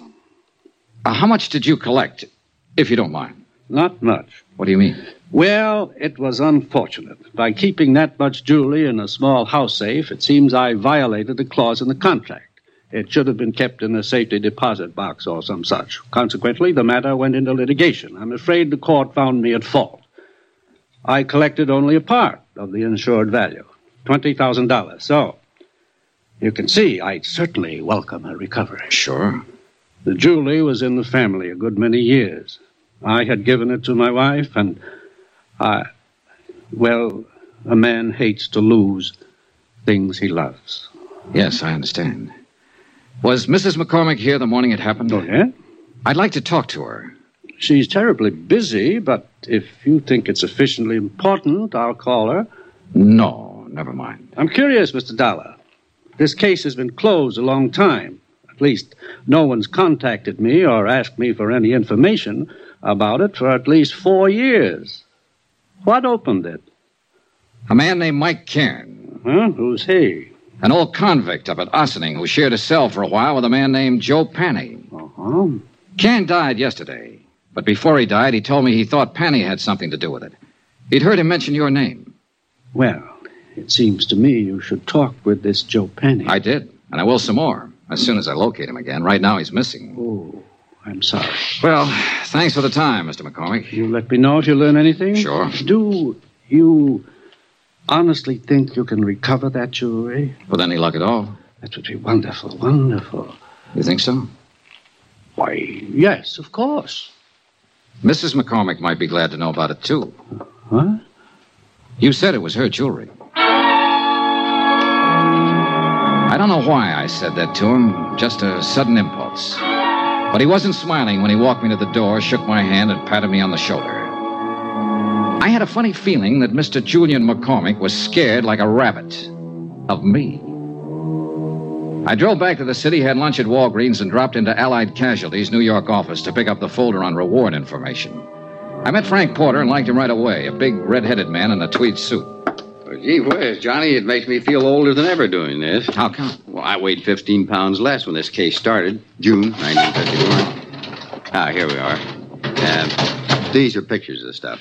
Uh-huh. Now, that one they call Tierra del Fuego. Huh, some necklace, hmm? I can see why. Yeah, and uh, this one was called Imperial, in the royal family of Russia at one time. And uh, this is the other one, Placid. Beautiful stuff. Oh, you can say that again. That all of it? Well, that's about the size of it, Johnny. $100,000 gone. Yeah. Help any? Sure. It's nice to know what I'm trying to find. Well, I hope you have better luck than I did. Yeah. Say, uh, who was the police officer on the case? Uh, Martin. Jules Martin. Out of Central? Yeah. We ran down every lead we could find, big and small. The file said you made 12 arrests. Yeah, something like that, but not one of them panned out. Had to let them all go. Martin requested pickups on every big time jewelry man in the country. Now, I don't think one of them was overlooked. Well, No, Johnny, somebody just simply walked in that house, opened the safe as neat as you please, and walked right out with all of this. Very slick job. Had to be an experienced man. well, might have been a first job for someone just starting in. He got lucky. Yeah, we thought of that, and we didn't think much of it after a while. Frank, you- Gee whiz, Johnny, you know, nobody could be that lucky. Case the house, know exactly where the safe was, know what was in it, get in, open it up, and get out without anybody, servants, the McCormicks, or any of their friends even seeing it. Mm, Yeah. Well, that wasn't even the hardest part, you see. Not one scrap of this stuff has ever turned up anywhere. Yeah, well- Anywhere. Now, what did, what did whoever took it do with it? Did he break it down, sell it overseas? What? Not a trace of it. Imagine that. Imagine. You know what I think? I think the guy who swiped all this stuff still has it. I think he's sitting around waiting for it to cool off. Could be. yeah. But it's never going to cool off, Johnny. There isn't a city in this country or across the ocean that isn't on the lookout for these pieces. I suppose. Now, sooner or later, Hot Boy or Lucky Boy, well, whoever he is, will make a move. Meantime, we just wait. Unless, of course, uh, you've got something for us to look into. Uh, not yet, Frank. Yeah, well, when you have, we'll be right with you all the way. Good, good. How about a drink? Uh, take a rain check. Okay. But remember, we got a whole floor full of lawyers upstairs. They can get up warrants, writs, seizure orders, anything you might want. Yeah. You just let me know when you get somewhere and we'll go to work. I'll do that, Frank.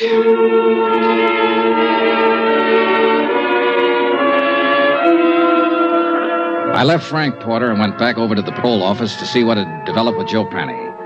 After all, if he didn't report in, he'd be in violation of his parole, be in real trouble. But nothing had developed. He hadn't put in a change of address, nothing. So I went back to my hotel and had some dinner. Then I shaved, changed my clothes. Expense account, item five, dollar and a half cab fare. I garaged my rented car, went back to Central Police Station, and pulled out the mug on Joe Panning once more, hoping to get a line on some friends or relatives of his where he might be staying. Up till then, things had been going pretty routine. Then a clerk from the parole offices stepped across the hall. Hi, Mr. Dollar. Hi. Thought it was you I saw in here. I wasn't sure. How's it going? Fine, fine. Talk to your friend Jojo Panny yet? Not today. Why? Well, you seemed awful anxious to talk to him, is all. I am. Why don't you go see him? You playing games? I've been trying to find out where he is all day. And I already told you. You what? Sure, I gave it to you half an hour ago when you phoned. When who phoned? Sure, about half an hour ago. Look, Joe Penny called in and told me his address. Yeah? I no sooner set down the phone and you call in and said, This is Johnny Dollar. Have you heard from Joe Penny? What? I said, Yeah, and I told you his address, that's all. What address did you say? The Allen Hotel on 115th Street, same place he was before. What's the matter, you forget? It took me ten minutes to get from the police station over to the Allen Hotel. Ten minutes of wondering who'd put in that call and used my name. I went up the stairs, two at a time, up to the second floor. And right at the top of the landing, I bumped into a dark haired woman wearing a silver fur piece. Oh. Oh, I'm sorry. I, I didn't see you. It's all right. You hurt? No, not at all. Please, let me go past. I'm in a hurry. Yeah, I'd be in a hurry, too. What do you mean? The gun. What? You should carry it on the inside of your purse. Oh, I didn't. Suppose I take it. No, let go of me. Fingernails, huh? Give it to me. All right, take it. She'd given it to me, all right, right on the side of the head. It didn't knock me out, but it did knock me off balance, so I tangled up with the hall table. And that gave her plenty of time to scurry down the stairs while I got out of the furniture and back on my feet. By the time I got down the stairs and out on the street, she was nowhere in sight. Hmm. No one yelled, I'm shot. No one did anything but what they were already doing.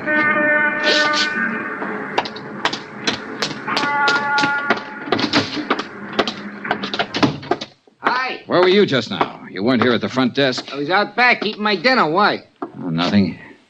You happen to see that woman who just ran through here? No. Tall, dark haired woman, about 30, wore a mixed stole? Me? Yeah. Oh, you're kidding in this joint. Oh, brother. You still looking for Joe Penny? He lives here again, doesn't he? Yeah. Have you seen him? Where is he? Out. I sat down with myself and waited. A half an hour later, when the clerk went back to finish his dinner, I stepped over to the desk and borrowed his pass key and went back up the stairs to room 210.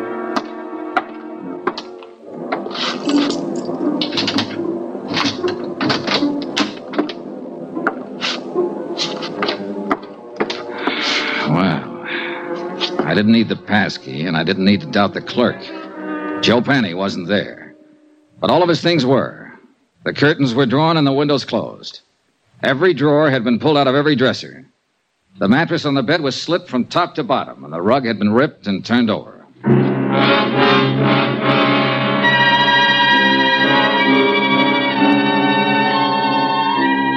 Expense account, item six, one dollar, one drink.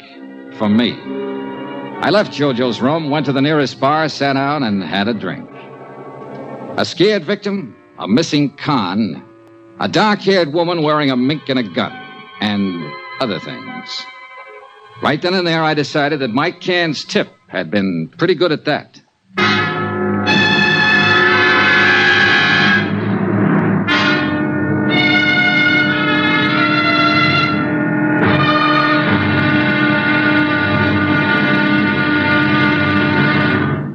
Now, here's our star, Bob Bailey, to tell you about tomorrow's episode. Thanks. Tomorrow, a slight case of mayhem. When the right guy turns up in the wrong place. Join us, won't you? Yours truly, Johnny Dollar.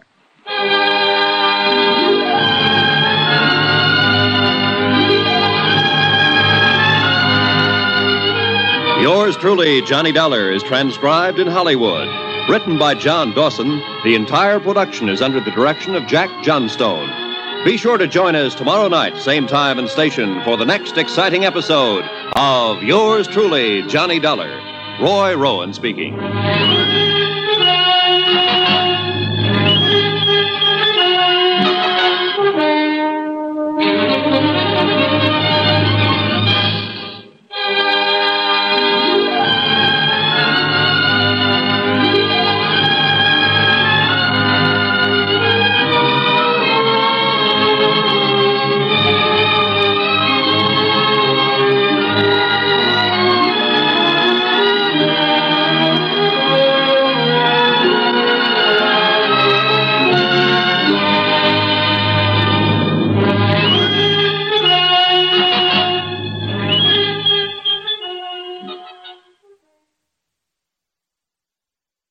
That's yours truly, Johnny Dollar, part two of the McCormick matter from October 4th, 1955, starring Bob Bailey. Let's take a quick break. Then it's more here on the WGN Radio Theater. All right, in our next hour, we're going to have three episodes of yours truly, Johnny Dollar. We'll have parts three, four, and five. That's in our next hour, so stick around. Welcome back to the WGN Radio Theater. We are here every Saturday night. We start at 10 p.m., go until 3 o'clock in the morning, five straight hours here on Saturday nights into Sunday morning. In this hour, we're going to tune into parts 3, 4, and 5 of the McCormick Matter on yours truly, Johnny Dollar. And it all comes your way after this quick break. All right. Are you ready, Lisa, for yours truly, Johnny Dollar? Yes, we need the conclusions. We have parts three and four and five. All three of these will be in this hour. They're 15 minutes each. And it's time now for uh, part three from October 4th, 1955. Here's the McCormick matter on yours truly, Johnny Dollar. From Hollywood, it's time now for Bob Bailey as. Johnny Dollar. This is Jules Martin. Lieutenant Martin? Yeah, that's right. I got a message you called while I was out and left this number. Yeah. I want to talk to you about the McCormick case, Lieutenant. McCormick? $100,000 burglary out on Long Island back in 1951. Ah, I was the officer in charge. Who are you? Insurance investigator. I got a tip that an ex convict named Joe Panny might have pulled it. I'm at Panny's hotel. Well, let me know how you make out. Say, listen, his room's been torn apart. Every inch of it's been searched. And when I came here tonight, I got socked by a woman with a gun. Give me that address.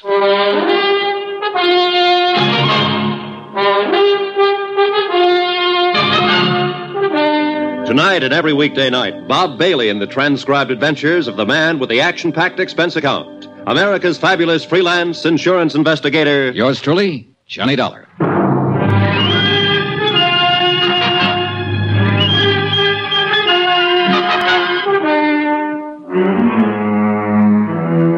Expense account submitted by Special Investigator Johnny Dollar to the Allied Casualty and Insurance Company Limited, Markham Building, Hartford, Connecticut. The following is an accounting of expenditures during my investigation of the McCormick matter. Expense account, item seven, two dollars, two drinks. For myself and Lieutenant Jules Martin, NYPD. A big, swarthy man who seemed to know what he was about. Martin looked over the damage done by the unknown ransacker of Joe Panny's room, questioned the clerk who was unable to furnish any helpful information, then, because Joe Panny was officially a parole violator, ordered a general pickup. We should be able to get our hands on him pretty soon, Dollar. I hope it's that easy, Lieutenant. Any reason why it shouldn't be fairly routine? No, just a feeling, I guess. I don't know. This whole matter's been flimsy. The tip was weak, but it seems to be paying off. Nothing fits, though. I don't quite get all this, Dollar. How'd you come in on this? Old Mike Cairn died up at Sing Sing two days ago. Before he went, he told me he believed Joe Panny might have pulled the McCormick burglary. It didn't seem likely then, Panny being a small time auto thief and whatnot. But now it does, in view of what's been happening lately. Somebody sure wants something Panny might have, judging from that room. I never saw one taken apart better. An expert search job. Yeah. Hey, Lieutenant, when you picked Joe Panny up, I'd like to be in on it. He's my only lead in this case, and I want to talk to him again. Well, that's not asking too much. Now, Dollar, about this woman you saw. Pretty, about 30, dark hair, good dresser, wore a silver mink stole. The gun she socked me with was a little one, a 25 or maybe 32 automatic. Mm-hmm. You think she might have done the searching in Joe's room? What do you think? She was flustered and upset when I bumped into her, anxious to get away from the place. And of course, a gun in her hand. Yeah. She sound familiar to you in this neighborhood? No, no. Could be anybody. Yeah. Well, that's about it, Lieutenant. Yeah? No, I got it. Oh, thanks. I suppose you talked to McCormick, got the full story of the burglary from him. Almost first thing, yeah. Well, I remember him when it first happened. Nice enough, but strange, I thought. This business about somebody phoning the parole office ahead of you to get Joe Panny's address, that stops me, though. That's hard to figure. You sure you're telling me everything? Sure, I'm sure. That part sounds crazy. Not if somebody knew I was looking for him, wanted to get him first. But who? How should I know? Well, we'll see what we will see. Uh, can I drop you anywhere? No, thanks. I'll walk. You let me know when you pick him up. Sure.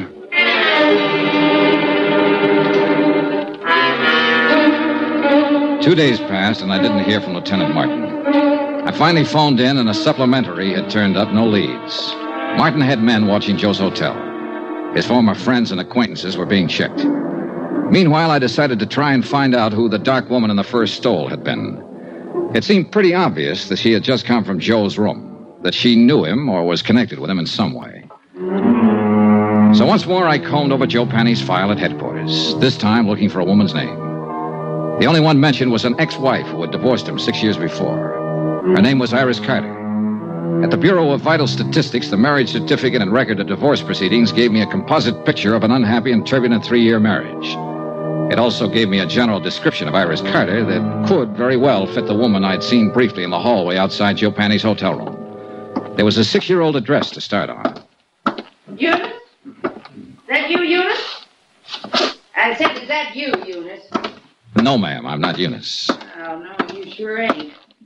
You seen her? I don't know. I really don't know her. Oh.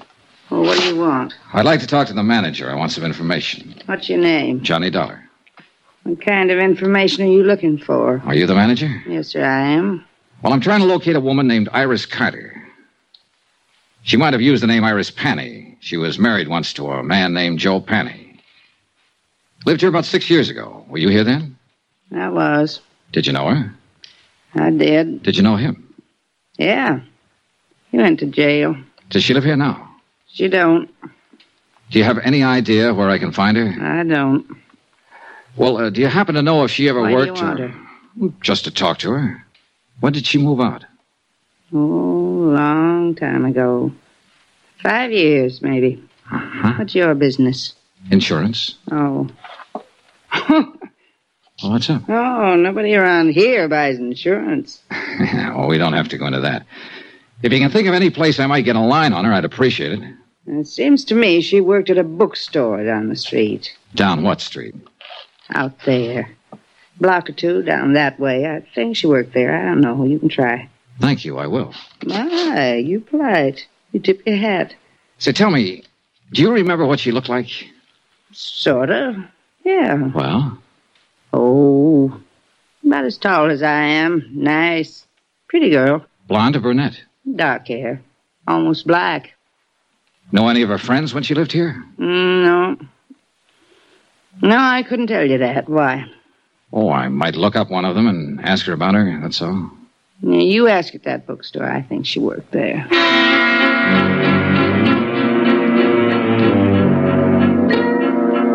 The bookstore Iris Carter Panny had worked in was as dismal as the neighborhood. The proprietor, a Mrs. Oles, yielded a little more helpful information than Iris Carter's former landlady. Yes, Iris had worked there for about six months. She'd quit almost five years before. No, she didn't know where to find her.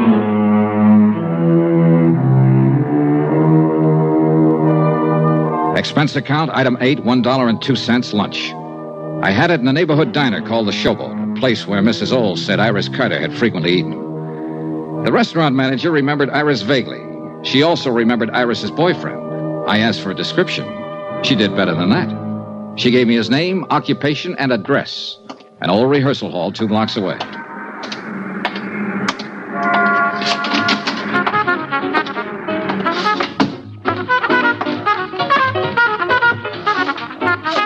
Five man combo working there was really putting it up.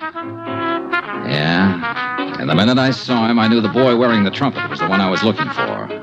Just good looking and smooth enough to go with a girl Iris Carter sounded like. Smooth trumpet, too. Okay, guys, take five.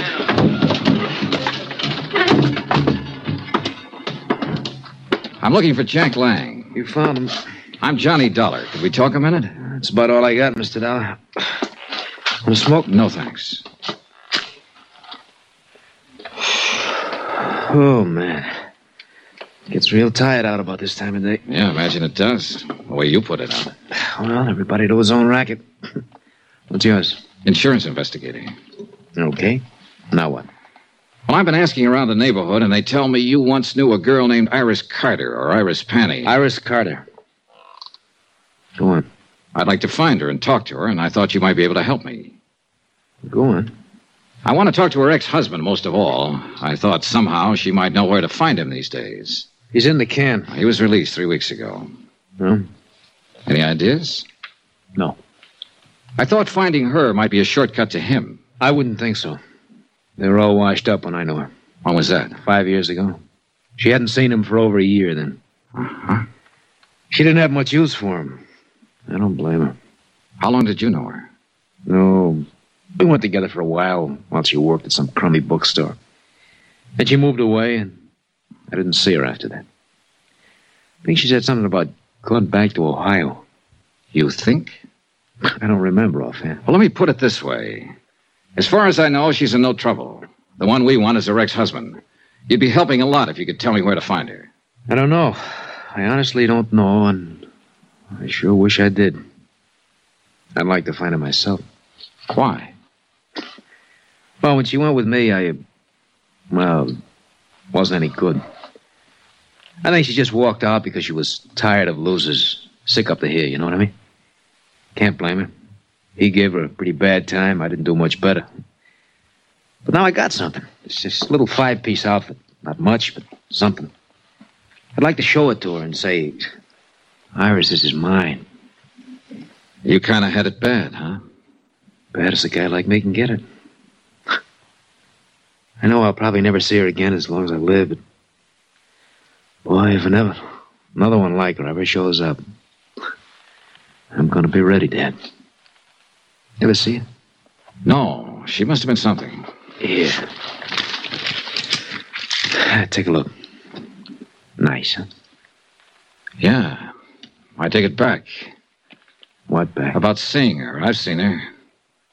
When? Where? Two nights ago in the hallway outside Joe Penny's room. You, you sure? I'm sure. She hit me with a gun before she left. The picture he had flipped out of his wallet was old and well thumbed. It showed a sultry kind of face that could have been 20 or 30 or 40. A wide, frank, smiling, happy mouth. Not the kind of girl I would imagine could ever be married to a Joe Penny. But there was no doubt about it. She had been married to him, and I had seen her. On my way back to the hotel, I dropped in to check with Lieutenant Martin. Hi. Hi. Doing any good? Any lead on Joe Penny? Uh, nothing so far. This may take longer than I thought at first. Well, I've been out looking for his ex-wife. I didn't find her, but I found a few people who knew her.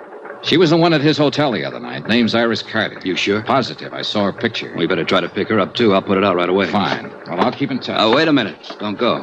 Huh? We had some action here today. Sit down. Thanks. Julian McCormick called up, reported you. He said you came out there bothering him a couple days ago. He said he doesn't want to be bothered. Well, I only talked to him to get his story on the burglary. And I told him as long as you didn't break the law, there was nothing we could do to stop you from investigating. But he didn't like it. He seemed perfectly willing to cooperate with me when I talked to him before. Yeah, well, sometime these rich. Excuse me. Martin here. That's right. Well, how long ago? Okay. Well, they found your boy, Joe Penny. What? Yeah. He's on his way to the morgue. Harbor Patrol picked up his body a couple of hours ago, loaded down with slugs. Some case. And that ain't all, Johnny. Huh? His feet were burnt.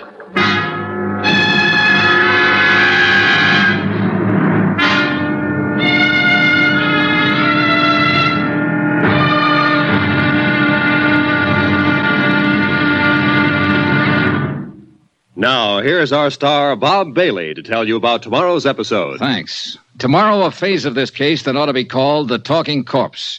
For believe me, this one said plenty. Join us, won't you?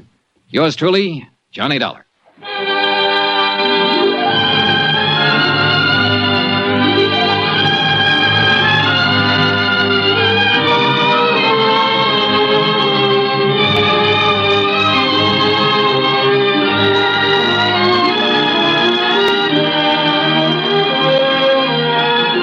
Yours truly, Johnny Dollar, is transcribed in Hollywood.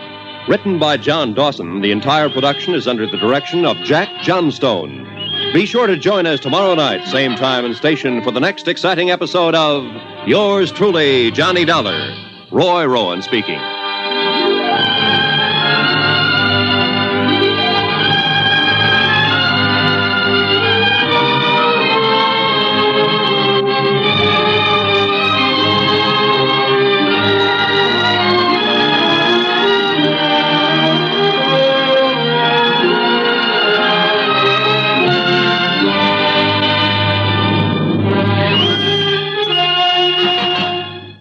That's part three of yours truly, Johnny Dollar. It's time now for part four from October 6, 1955. Here's yours truly, Johnny Dollar.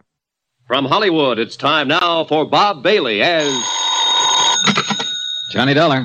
Frank Porter at Allied Casualty. How's it going, kid? I don't know. You ever find Joe Penny? The harbor patrol found him floating around the harbor. He'd been shot and his feet were burnt. What? Gee whiz, torture. Well, what can I do to help? Find a girl who was once married to him?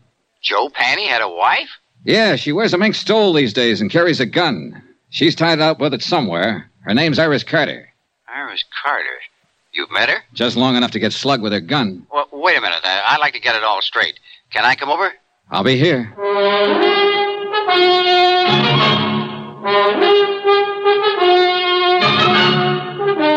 Tonight and every weekday night, Bob Bailey in the transcribed adventures of a man with the action packed expense account. America's fabulous freelance insurance investigator. Yours truly, Johnny Dollar.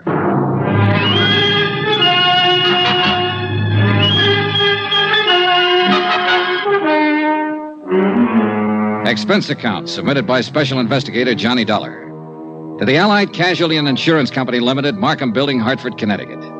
The following is an accounting of expenditures during my investigation of the McCormick matter.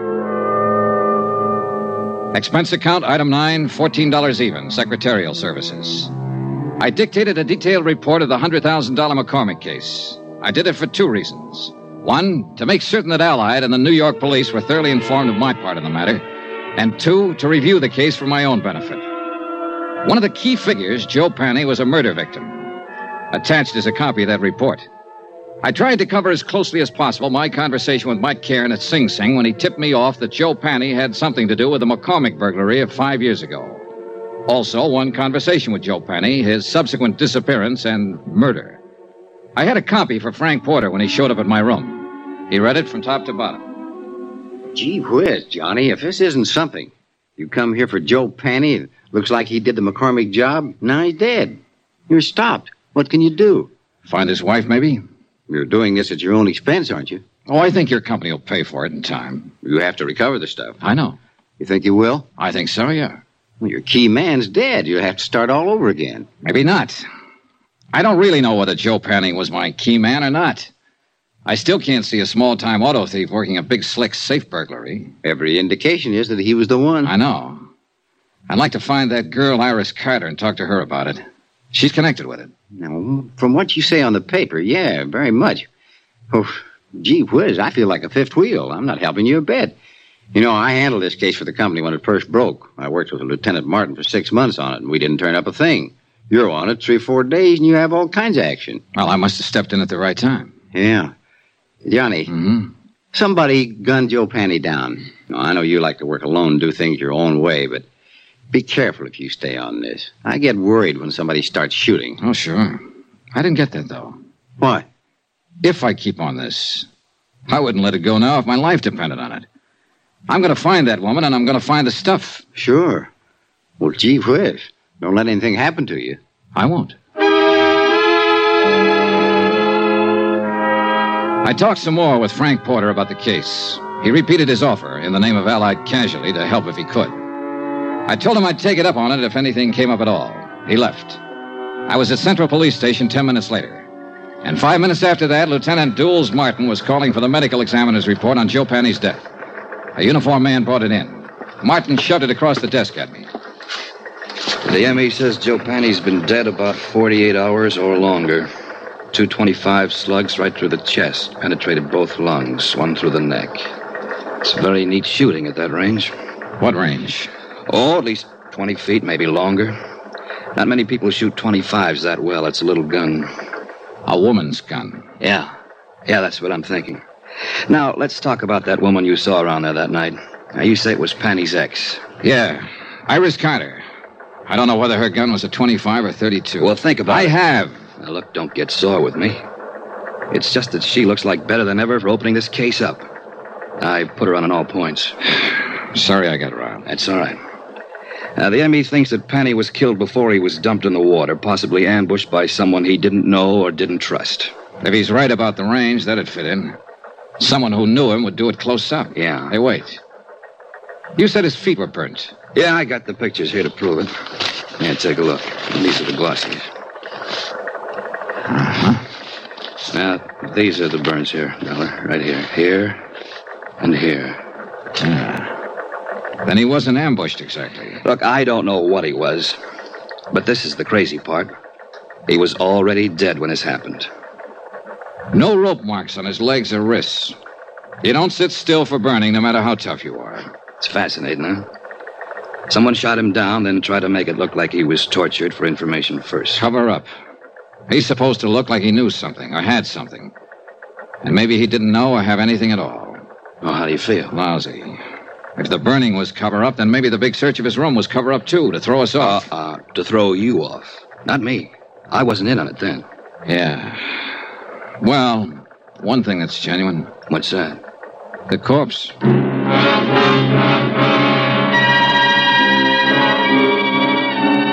An hour and a half later, a witness was delivered to the office of Lieutenant Martin. His name was Edmund Thompson. He sold papers in the dock area. Both Martin and I looked at him twice, and I could tell both of us were doubting the credulity of anything he might have to say. Hi. Hi. My name's Martin. This is Mr. Dollar. Yes, sir. Glad to know you both. Uh, would you mind telling us everything you saw the other night? Tuesday night. Yeah, it was Tuesday. Sure, why not? I saw this guy dumped in the water. We understand that. Can you tell us the circumstances? It's against the will of God. Yes, it certainly is. Against the laws of nature, too. What did you see, Mr. Thompson? I prayed for them both. You tried, Dollar? When did you pray? Right after I saw it? Yes, sir. On the street, huh? No.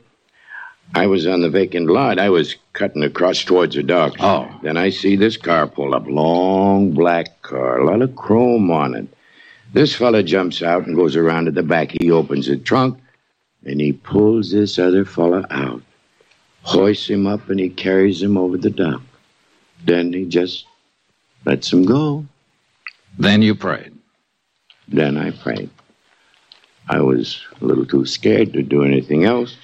Uh, this car the man had. Long black one, a lot of chrome. Sedan or coupe? What's the difference? Two seats or one seat? One seat. Happen to get the license number? Uh. All right, all right, let that go. How about the man? Can you describe him? He stood there and looked down at the water and started himself a cigarette. Well, what kind of a face did he have? Dark, light, a mustache, what? A devil's face. Oh, swell. Now, what does that mean? The devil? Mr. Thompson, do you understand that we want to apprehend this man, that he's responsible for one man's death, and that he might harm someone else? I'll pray for him. Pray for them all. Well, how was he dressed? Didn't notice. Hat? Don't know. Coat? Don't know. But he had a long black coupe. Do you know the make? Nope. Would you know him if you saw him again? Nope. Look, when you saw him dump a body into the water, why didn't you notify the police? Why should I? It's police business. Let them take care of their business. I'll take care of mine. Any of you fellas got a cigarette on you? I left Lieutenant Martin brooding over his witness and went out for a bite of dinner. When I called him later, he hadn't learned anything more, so I decided to call it a night and went back to my hotel. I found a note waiting for me from Jack Lang, the band leader friend of Iris Carter. Said he'd got a tip. She'd worked at one time at the Elmar Theater in the Bronx. If I learned anything, please let him know. He was still in love with her. Elmar Theater. I decided my night was far from over.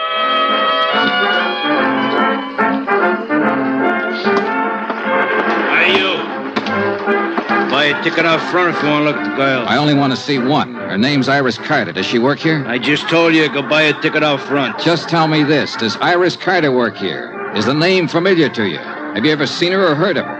You give me any more trouble, I'll clouch. I told you go out front. Can't you answer a simple question? I'm looking for Iris Carter. Iris Carter. You don't have to yell at Mister. He never heard of it. What? Call me a cop, Gloria. This Never mind, guy's Pop. giving Never me... mind. I'll take care of him. Come on, you. Iris Carter, is that what you said? Yeah. I gotta change. I gotta get back on in five minutes. Then I'll talk to you later. You haven't got much to say? Stick around. I'll change back to the screen. Okay. I'm Gloria Ward. Who are you? Johnny Dollar. What do you want with Iris Carter? I want to see her and tell her something. Tell me. Well, for one thing, her ex husband's dead. What? Oh, better watch that screen. Oh, oh. Say that again. Joe Panny, her ex husband's dead. No kidding. That no good bum is really dead. Yeah. Where can I find her? She don't work here no more. Hasn't worked here in four or five years. She quit. Oh, where is she? You took over from the old man out there when you heard me mention her name. You've satisfied yourself that I'm really looking for her, so don't suppose get you. flip with me, mister. I'm not satisfied about anything. Where is she? She got herself married to a nice guy. Good for her. Is she in town? Sure you just want to see her and tell her Joe's dead? That's about it. I thought maybe she might be able to help me and the police find out who killed him. He was killed? Two days ago. They found his body today. How do you know about that? Are you a cop? I'm an insurance investigator. And you have to see her? You want it put in writing? Don't get in a huff. What I'm getting at is this. Quick change, huh? Now listen. Iris is good. You know what I mean? And she's married to a nice guy now. Will any of this make her trouble? Not if she hasn't done anything wrong. Well, I can tell you she hasn't. If it does make trouble, it'd be a shame. She's set up nice, and I like to see a girl set well, don't you? Certainly. I haven't seen her almost since she left here, but. Oh, you look like a right kind of guy. I believe you. Thanks, Gloria. She lives out in Long Island now. Her name's McCormick. Iris McCormick. By the time I said goodbye to Gloria and walked out the stage door and got out into the alley, I thought I had most of it. The ex wife of an ex con married a wealthy Long Islander named McCormick. When the honeymoon was over, the safe was robbed. Walking out that alley, I was wondering whether to phone the police or Allied Casualty first.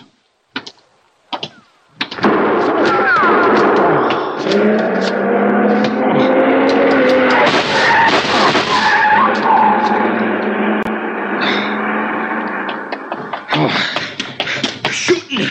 You've been hit. It isn't bad. Did you see him? I didn't see nobody. The car. See the car, the one that just gunned out. Oh, the car we had, a long black coupe, a lot of chrome. A fella didn't have his lights on. Hey, that's against the law. Hey, you need help, mister. No. No, I'm all right.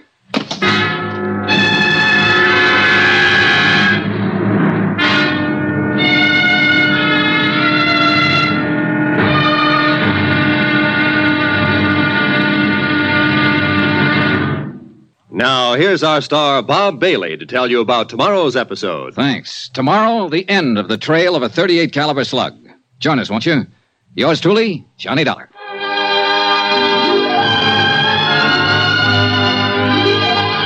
Yours truly, Johnny Dollar, is transcribed in Hollywood. Written by John Dawson, the entire production is under the direction of Jack Johnstone. Be sure to join us tomorrow night, same time and station, for the next exciting episode of Yours truly, Johnny Dollar. Roy Rowan speaking.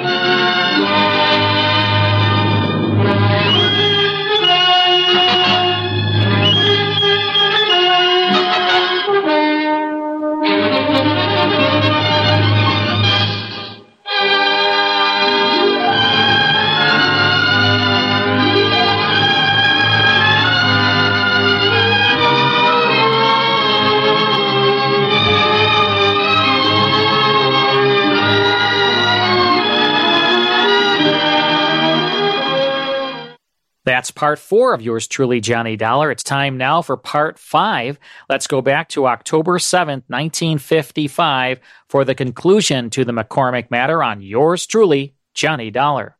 From Hollywood, it's time now for Bob Bailey as. Johnny Dollar. Ready with your party in Hartford, Connecticut, Mr. Dollar. Go ahead, please. Hello, Mr. Barth. Yes? This is Johnny Dollar. Johnny, what's up? Now listen carefully, Ed. I've just been shot. What? Oh, it's nothing serious. I'm backstage at the Elmar Theater in the Bronx. Johnny. I'm all right. Now listen to me. I got a tip from old Mike Cairn, a convict, that a man named Joe Panny might have had something to do with the McCormick case a few years ago. Yes, a jewelry case, $100,000. Well, Panny's been murdered. I didn't get a chance to learn anything from him, but I have learned that Panny's ex-wife is married to Julian McCormick. You've uh, contacted our New York office? I've been trying to get your man Frank Porter at his home, but no one answers. It's going to be pretty nasty for Allied Casualty if she plotted with this Joe Penny to rob McCormick. Yeah. Do you want me to wait and let Frank Porter handle it? Uh, No, no, no. You go ahead. If somebody's throwing bullets around, they'd better be stopped before. Oh, well. By me rather than Frank Porter, huh? Okay.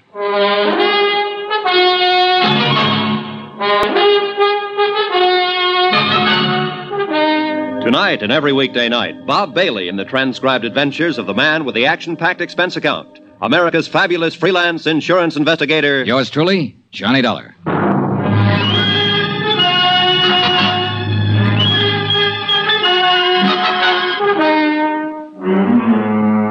Expense account submitted by Special Investigator Johnny Dollar to the Allied Casualty and Insurance Company Limited, Markham Building, Hartford, Connecticut. The following is an accounting of expenditures incurred during my investigation of the McCormick matter. Item 11, $7 and a half, one bottle of scotch, which I sent the stage doorman out to get while I was calling Ed Barth at Allied Insurance. Apparently, everybody in the neighborhood thought the exchange of shots between me and somebody in a long black coupe were backfires. It was the doorman who dragged me back in the theater. Uh, you got yourself a boy now, mister. Ah, it's just a graze. I sure don't get you. Calling insurance people are not police. Somebody fires a gun, don't you call the cops? Have another drink. That's the way it seems. Hey, hey, where you going? You should see a doctor. Later. I went back outside in the alley where the shooting had taken place. Ten minutes of looking around, and I dug a pair of 38 slugs out of a telephone post.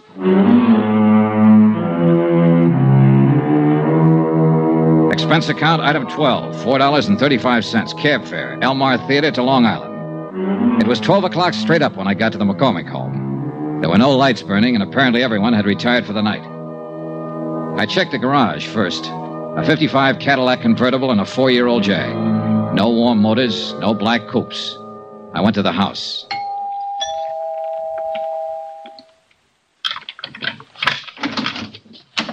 Oh, it's you. Hello, Mrs. McCormick. No, no, please. Please don't come in here. My husband. Oh, please. I don't know who you are, but I remember meeting you at the hotel the other day. I'm. Johnny Dollar, an insurance investigator. Insurance. Oh, well, there must be some way we can fix this up. Talk to me tomorrow. I'll meet you somewhere. How can you fix up murder? Murder? What are you talking about? Joe Panny's dead. Your ex husband. He was shot with a 25.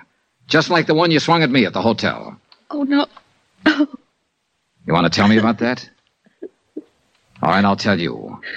Joe was your husband once. You helped him rob this house five years ago. He couldn't have done it alone. He wasn't that slick. He wasn't that good. He could steal a car, but a safe lock's different from ignition. Well, Yes. Yes, I helped him do it. He made me. He promised me if I helped him, I'd never hear from him again.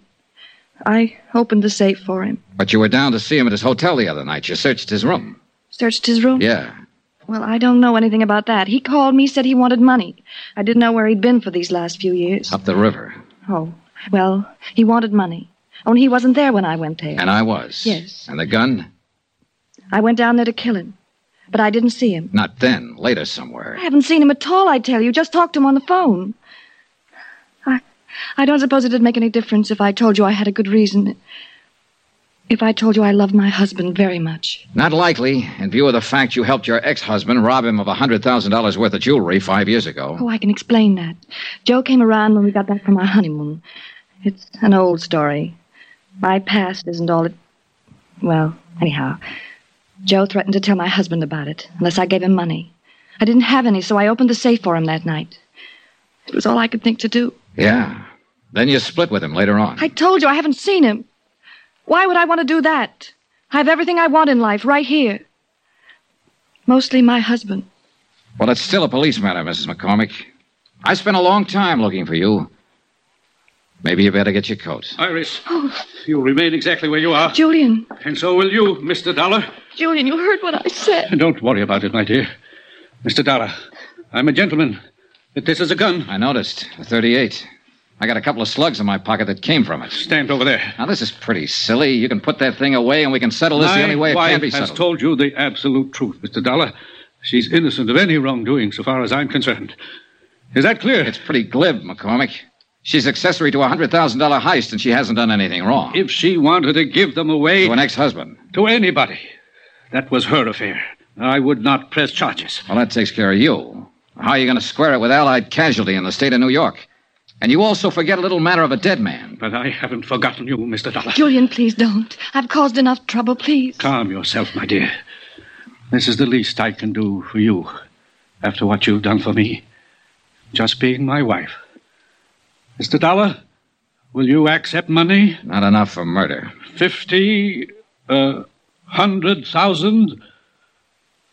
I'd hate to kill you, Mr. Dollar. You tried once tonight. You've referred to that before. But you weren't very good, and now you're even worse. You forgot to take the safety off that gun. The Give me that. safety? Oh, you've killed him. You've killed him. Ah, he's all right. Get out of the way and let me see that gun.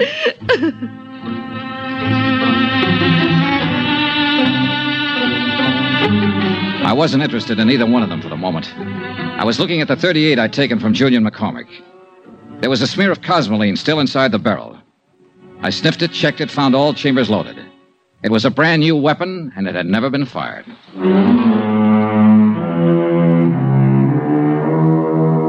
Expense account item 13, $5 and a half. Cab fare again, this time from Long Island to an apartment in Queens. The man I wanted to see was Allied Casualties man Frank Porter. He lived in a very polite neighborhood.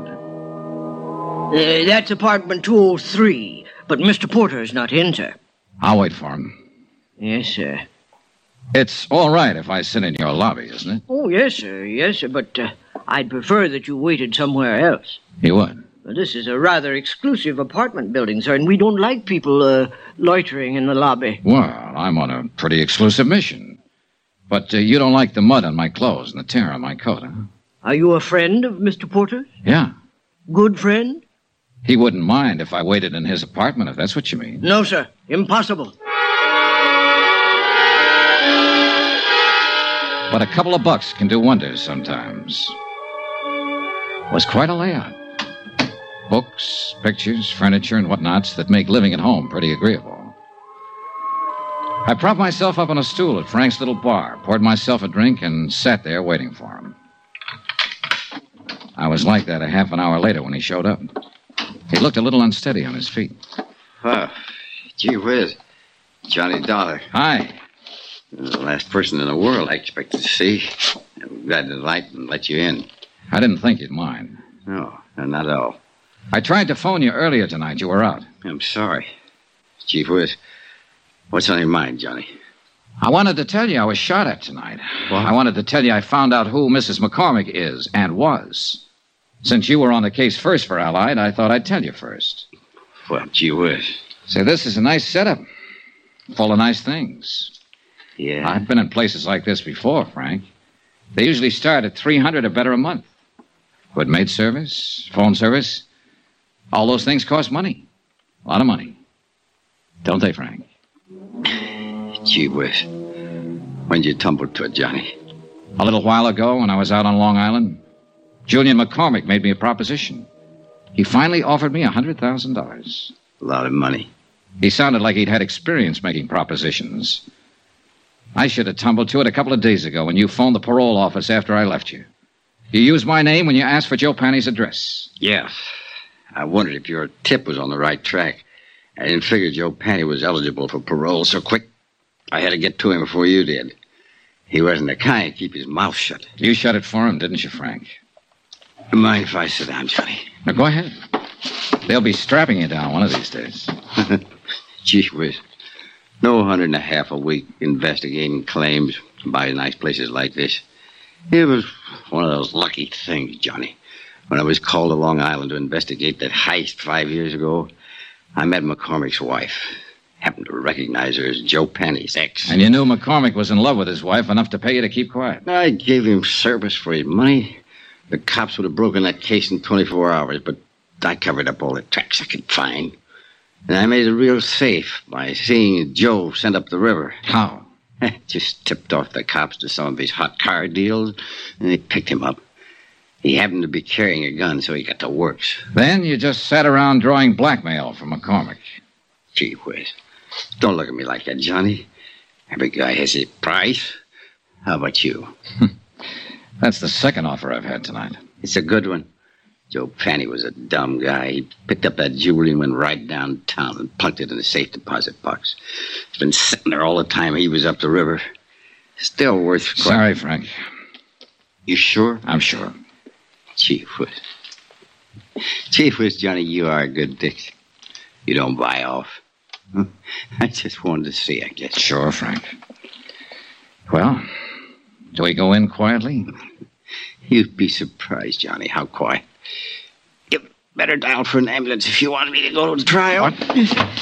You, you were good in that alley back of the theater tonight, Johnny, when I tried to knock you off. I followed you all night looking for my chance. You, you nicked me twice. Dial the doc. Quick, quick. Gee whiz, it hurts. Died right there, without saying another word.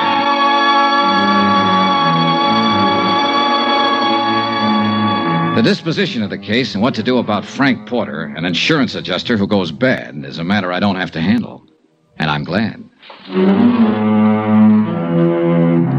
Expense account item 14, hotel and board in New York City, $79.30. Item 15, $84, legal fees and incidental expenses involved in locating the widow of Mike Cairns, who it seems is still alive somewhere in Iowa and will accept half the reward as promised.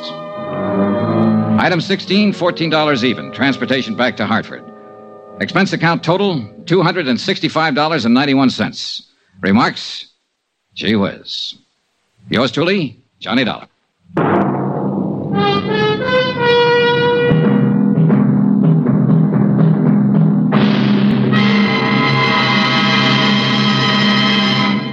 Now, here's our star, Bob Bailey, to tell you about next week's story. Thanks. Next week, the story of a ship, the Molly K. Destination, Davy Jones' Locker. Join us, won't you? Yours truly, Johnny Dollar. Yours truly, Johnny Dollar, is transcribed in Hollywood. Written by John Dawson, the entire production is under the direction of Jack Johnstone. Heard in this week's cast were Mary Jane Croft, Virginia Gregg, Marvin Miller, Forrest Lewis, Frank Gerstle, Herb Butterfield, Herb Ellis, Tony Barrett, Ken Christy, Jack Kruschen, and Junius Matthews. Be sure to join us on Monday night, same time and station, for another exciting story of yours truly, Johnny Dollar, Roy Rowan speaking.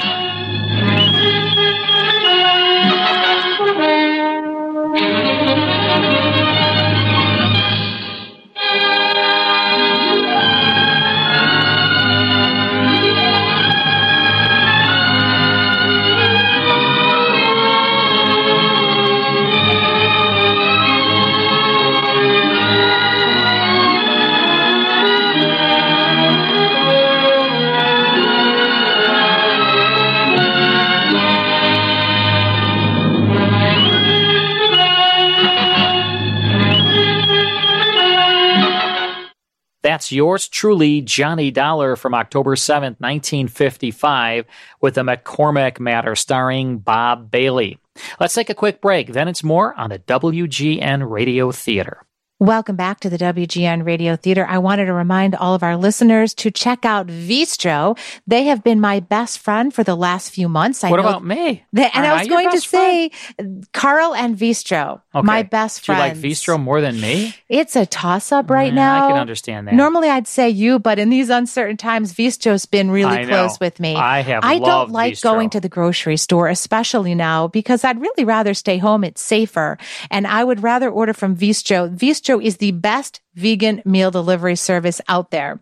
They are convenient. They are healthy. It is super delicious. It comes right to my door. They cook it. They deliver it. They're cooked fresh, organic ingredients by their chefs. It's delivered to me frozen. I heat it in the oven or the microwave. There's no chopping. There's no cooking.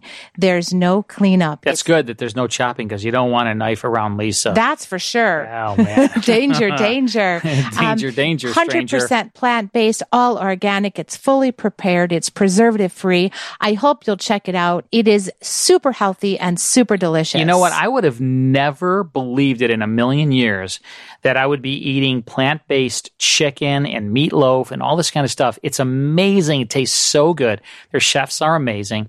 And it comes right to my home. I have it all in my refrigerator, uh, actually my freezer, and I put it in the microwave or the oven. You know, I've been eating plant based for years, but I have never had food that tastes like this. Really, it's the best vegan food I have ever tried. I hope you guys will try it too. Check it out. Go to the website. Go to veestro.com, V-E-E-S-T-R-O dot com. You will be glad that you did. I mean, I love it, so I'm sure our listeners will as well. Okay, what's on next week, Lisa? Next week, we have a great lineup as always. We have our Miss Brooks, Nightbeat, Casey Crime Photographer, Duffy's Tavern, Whitehall 1212, and another five part story of yours truly, Johnny Dollar. People are loving Johnny Dollar. Thanks everyone for listening. It's our five year anniversary. Thanks for being out there and tuning us in. We'll see you next week.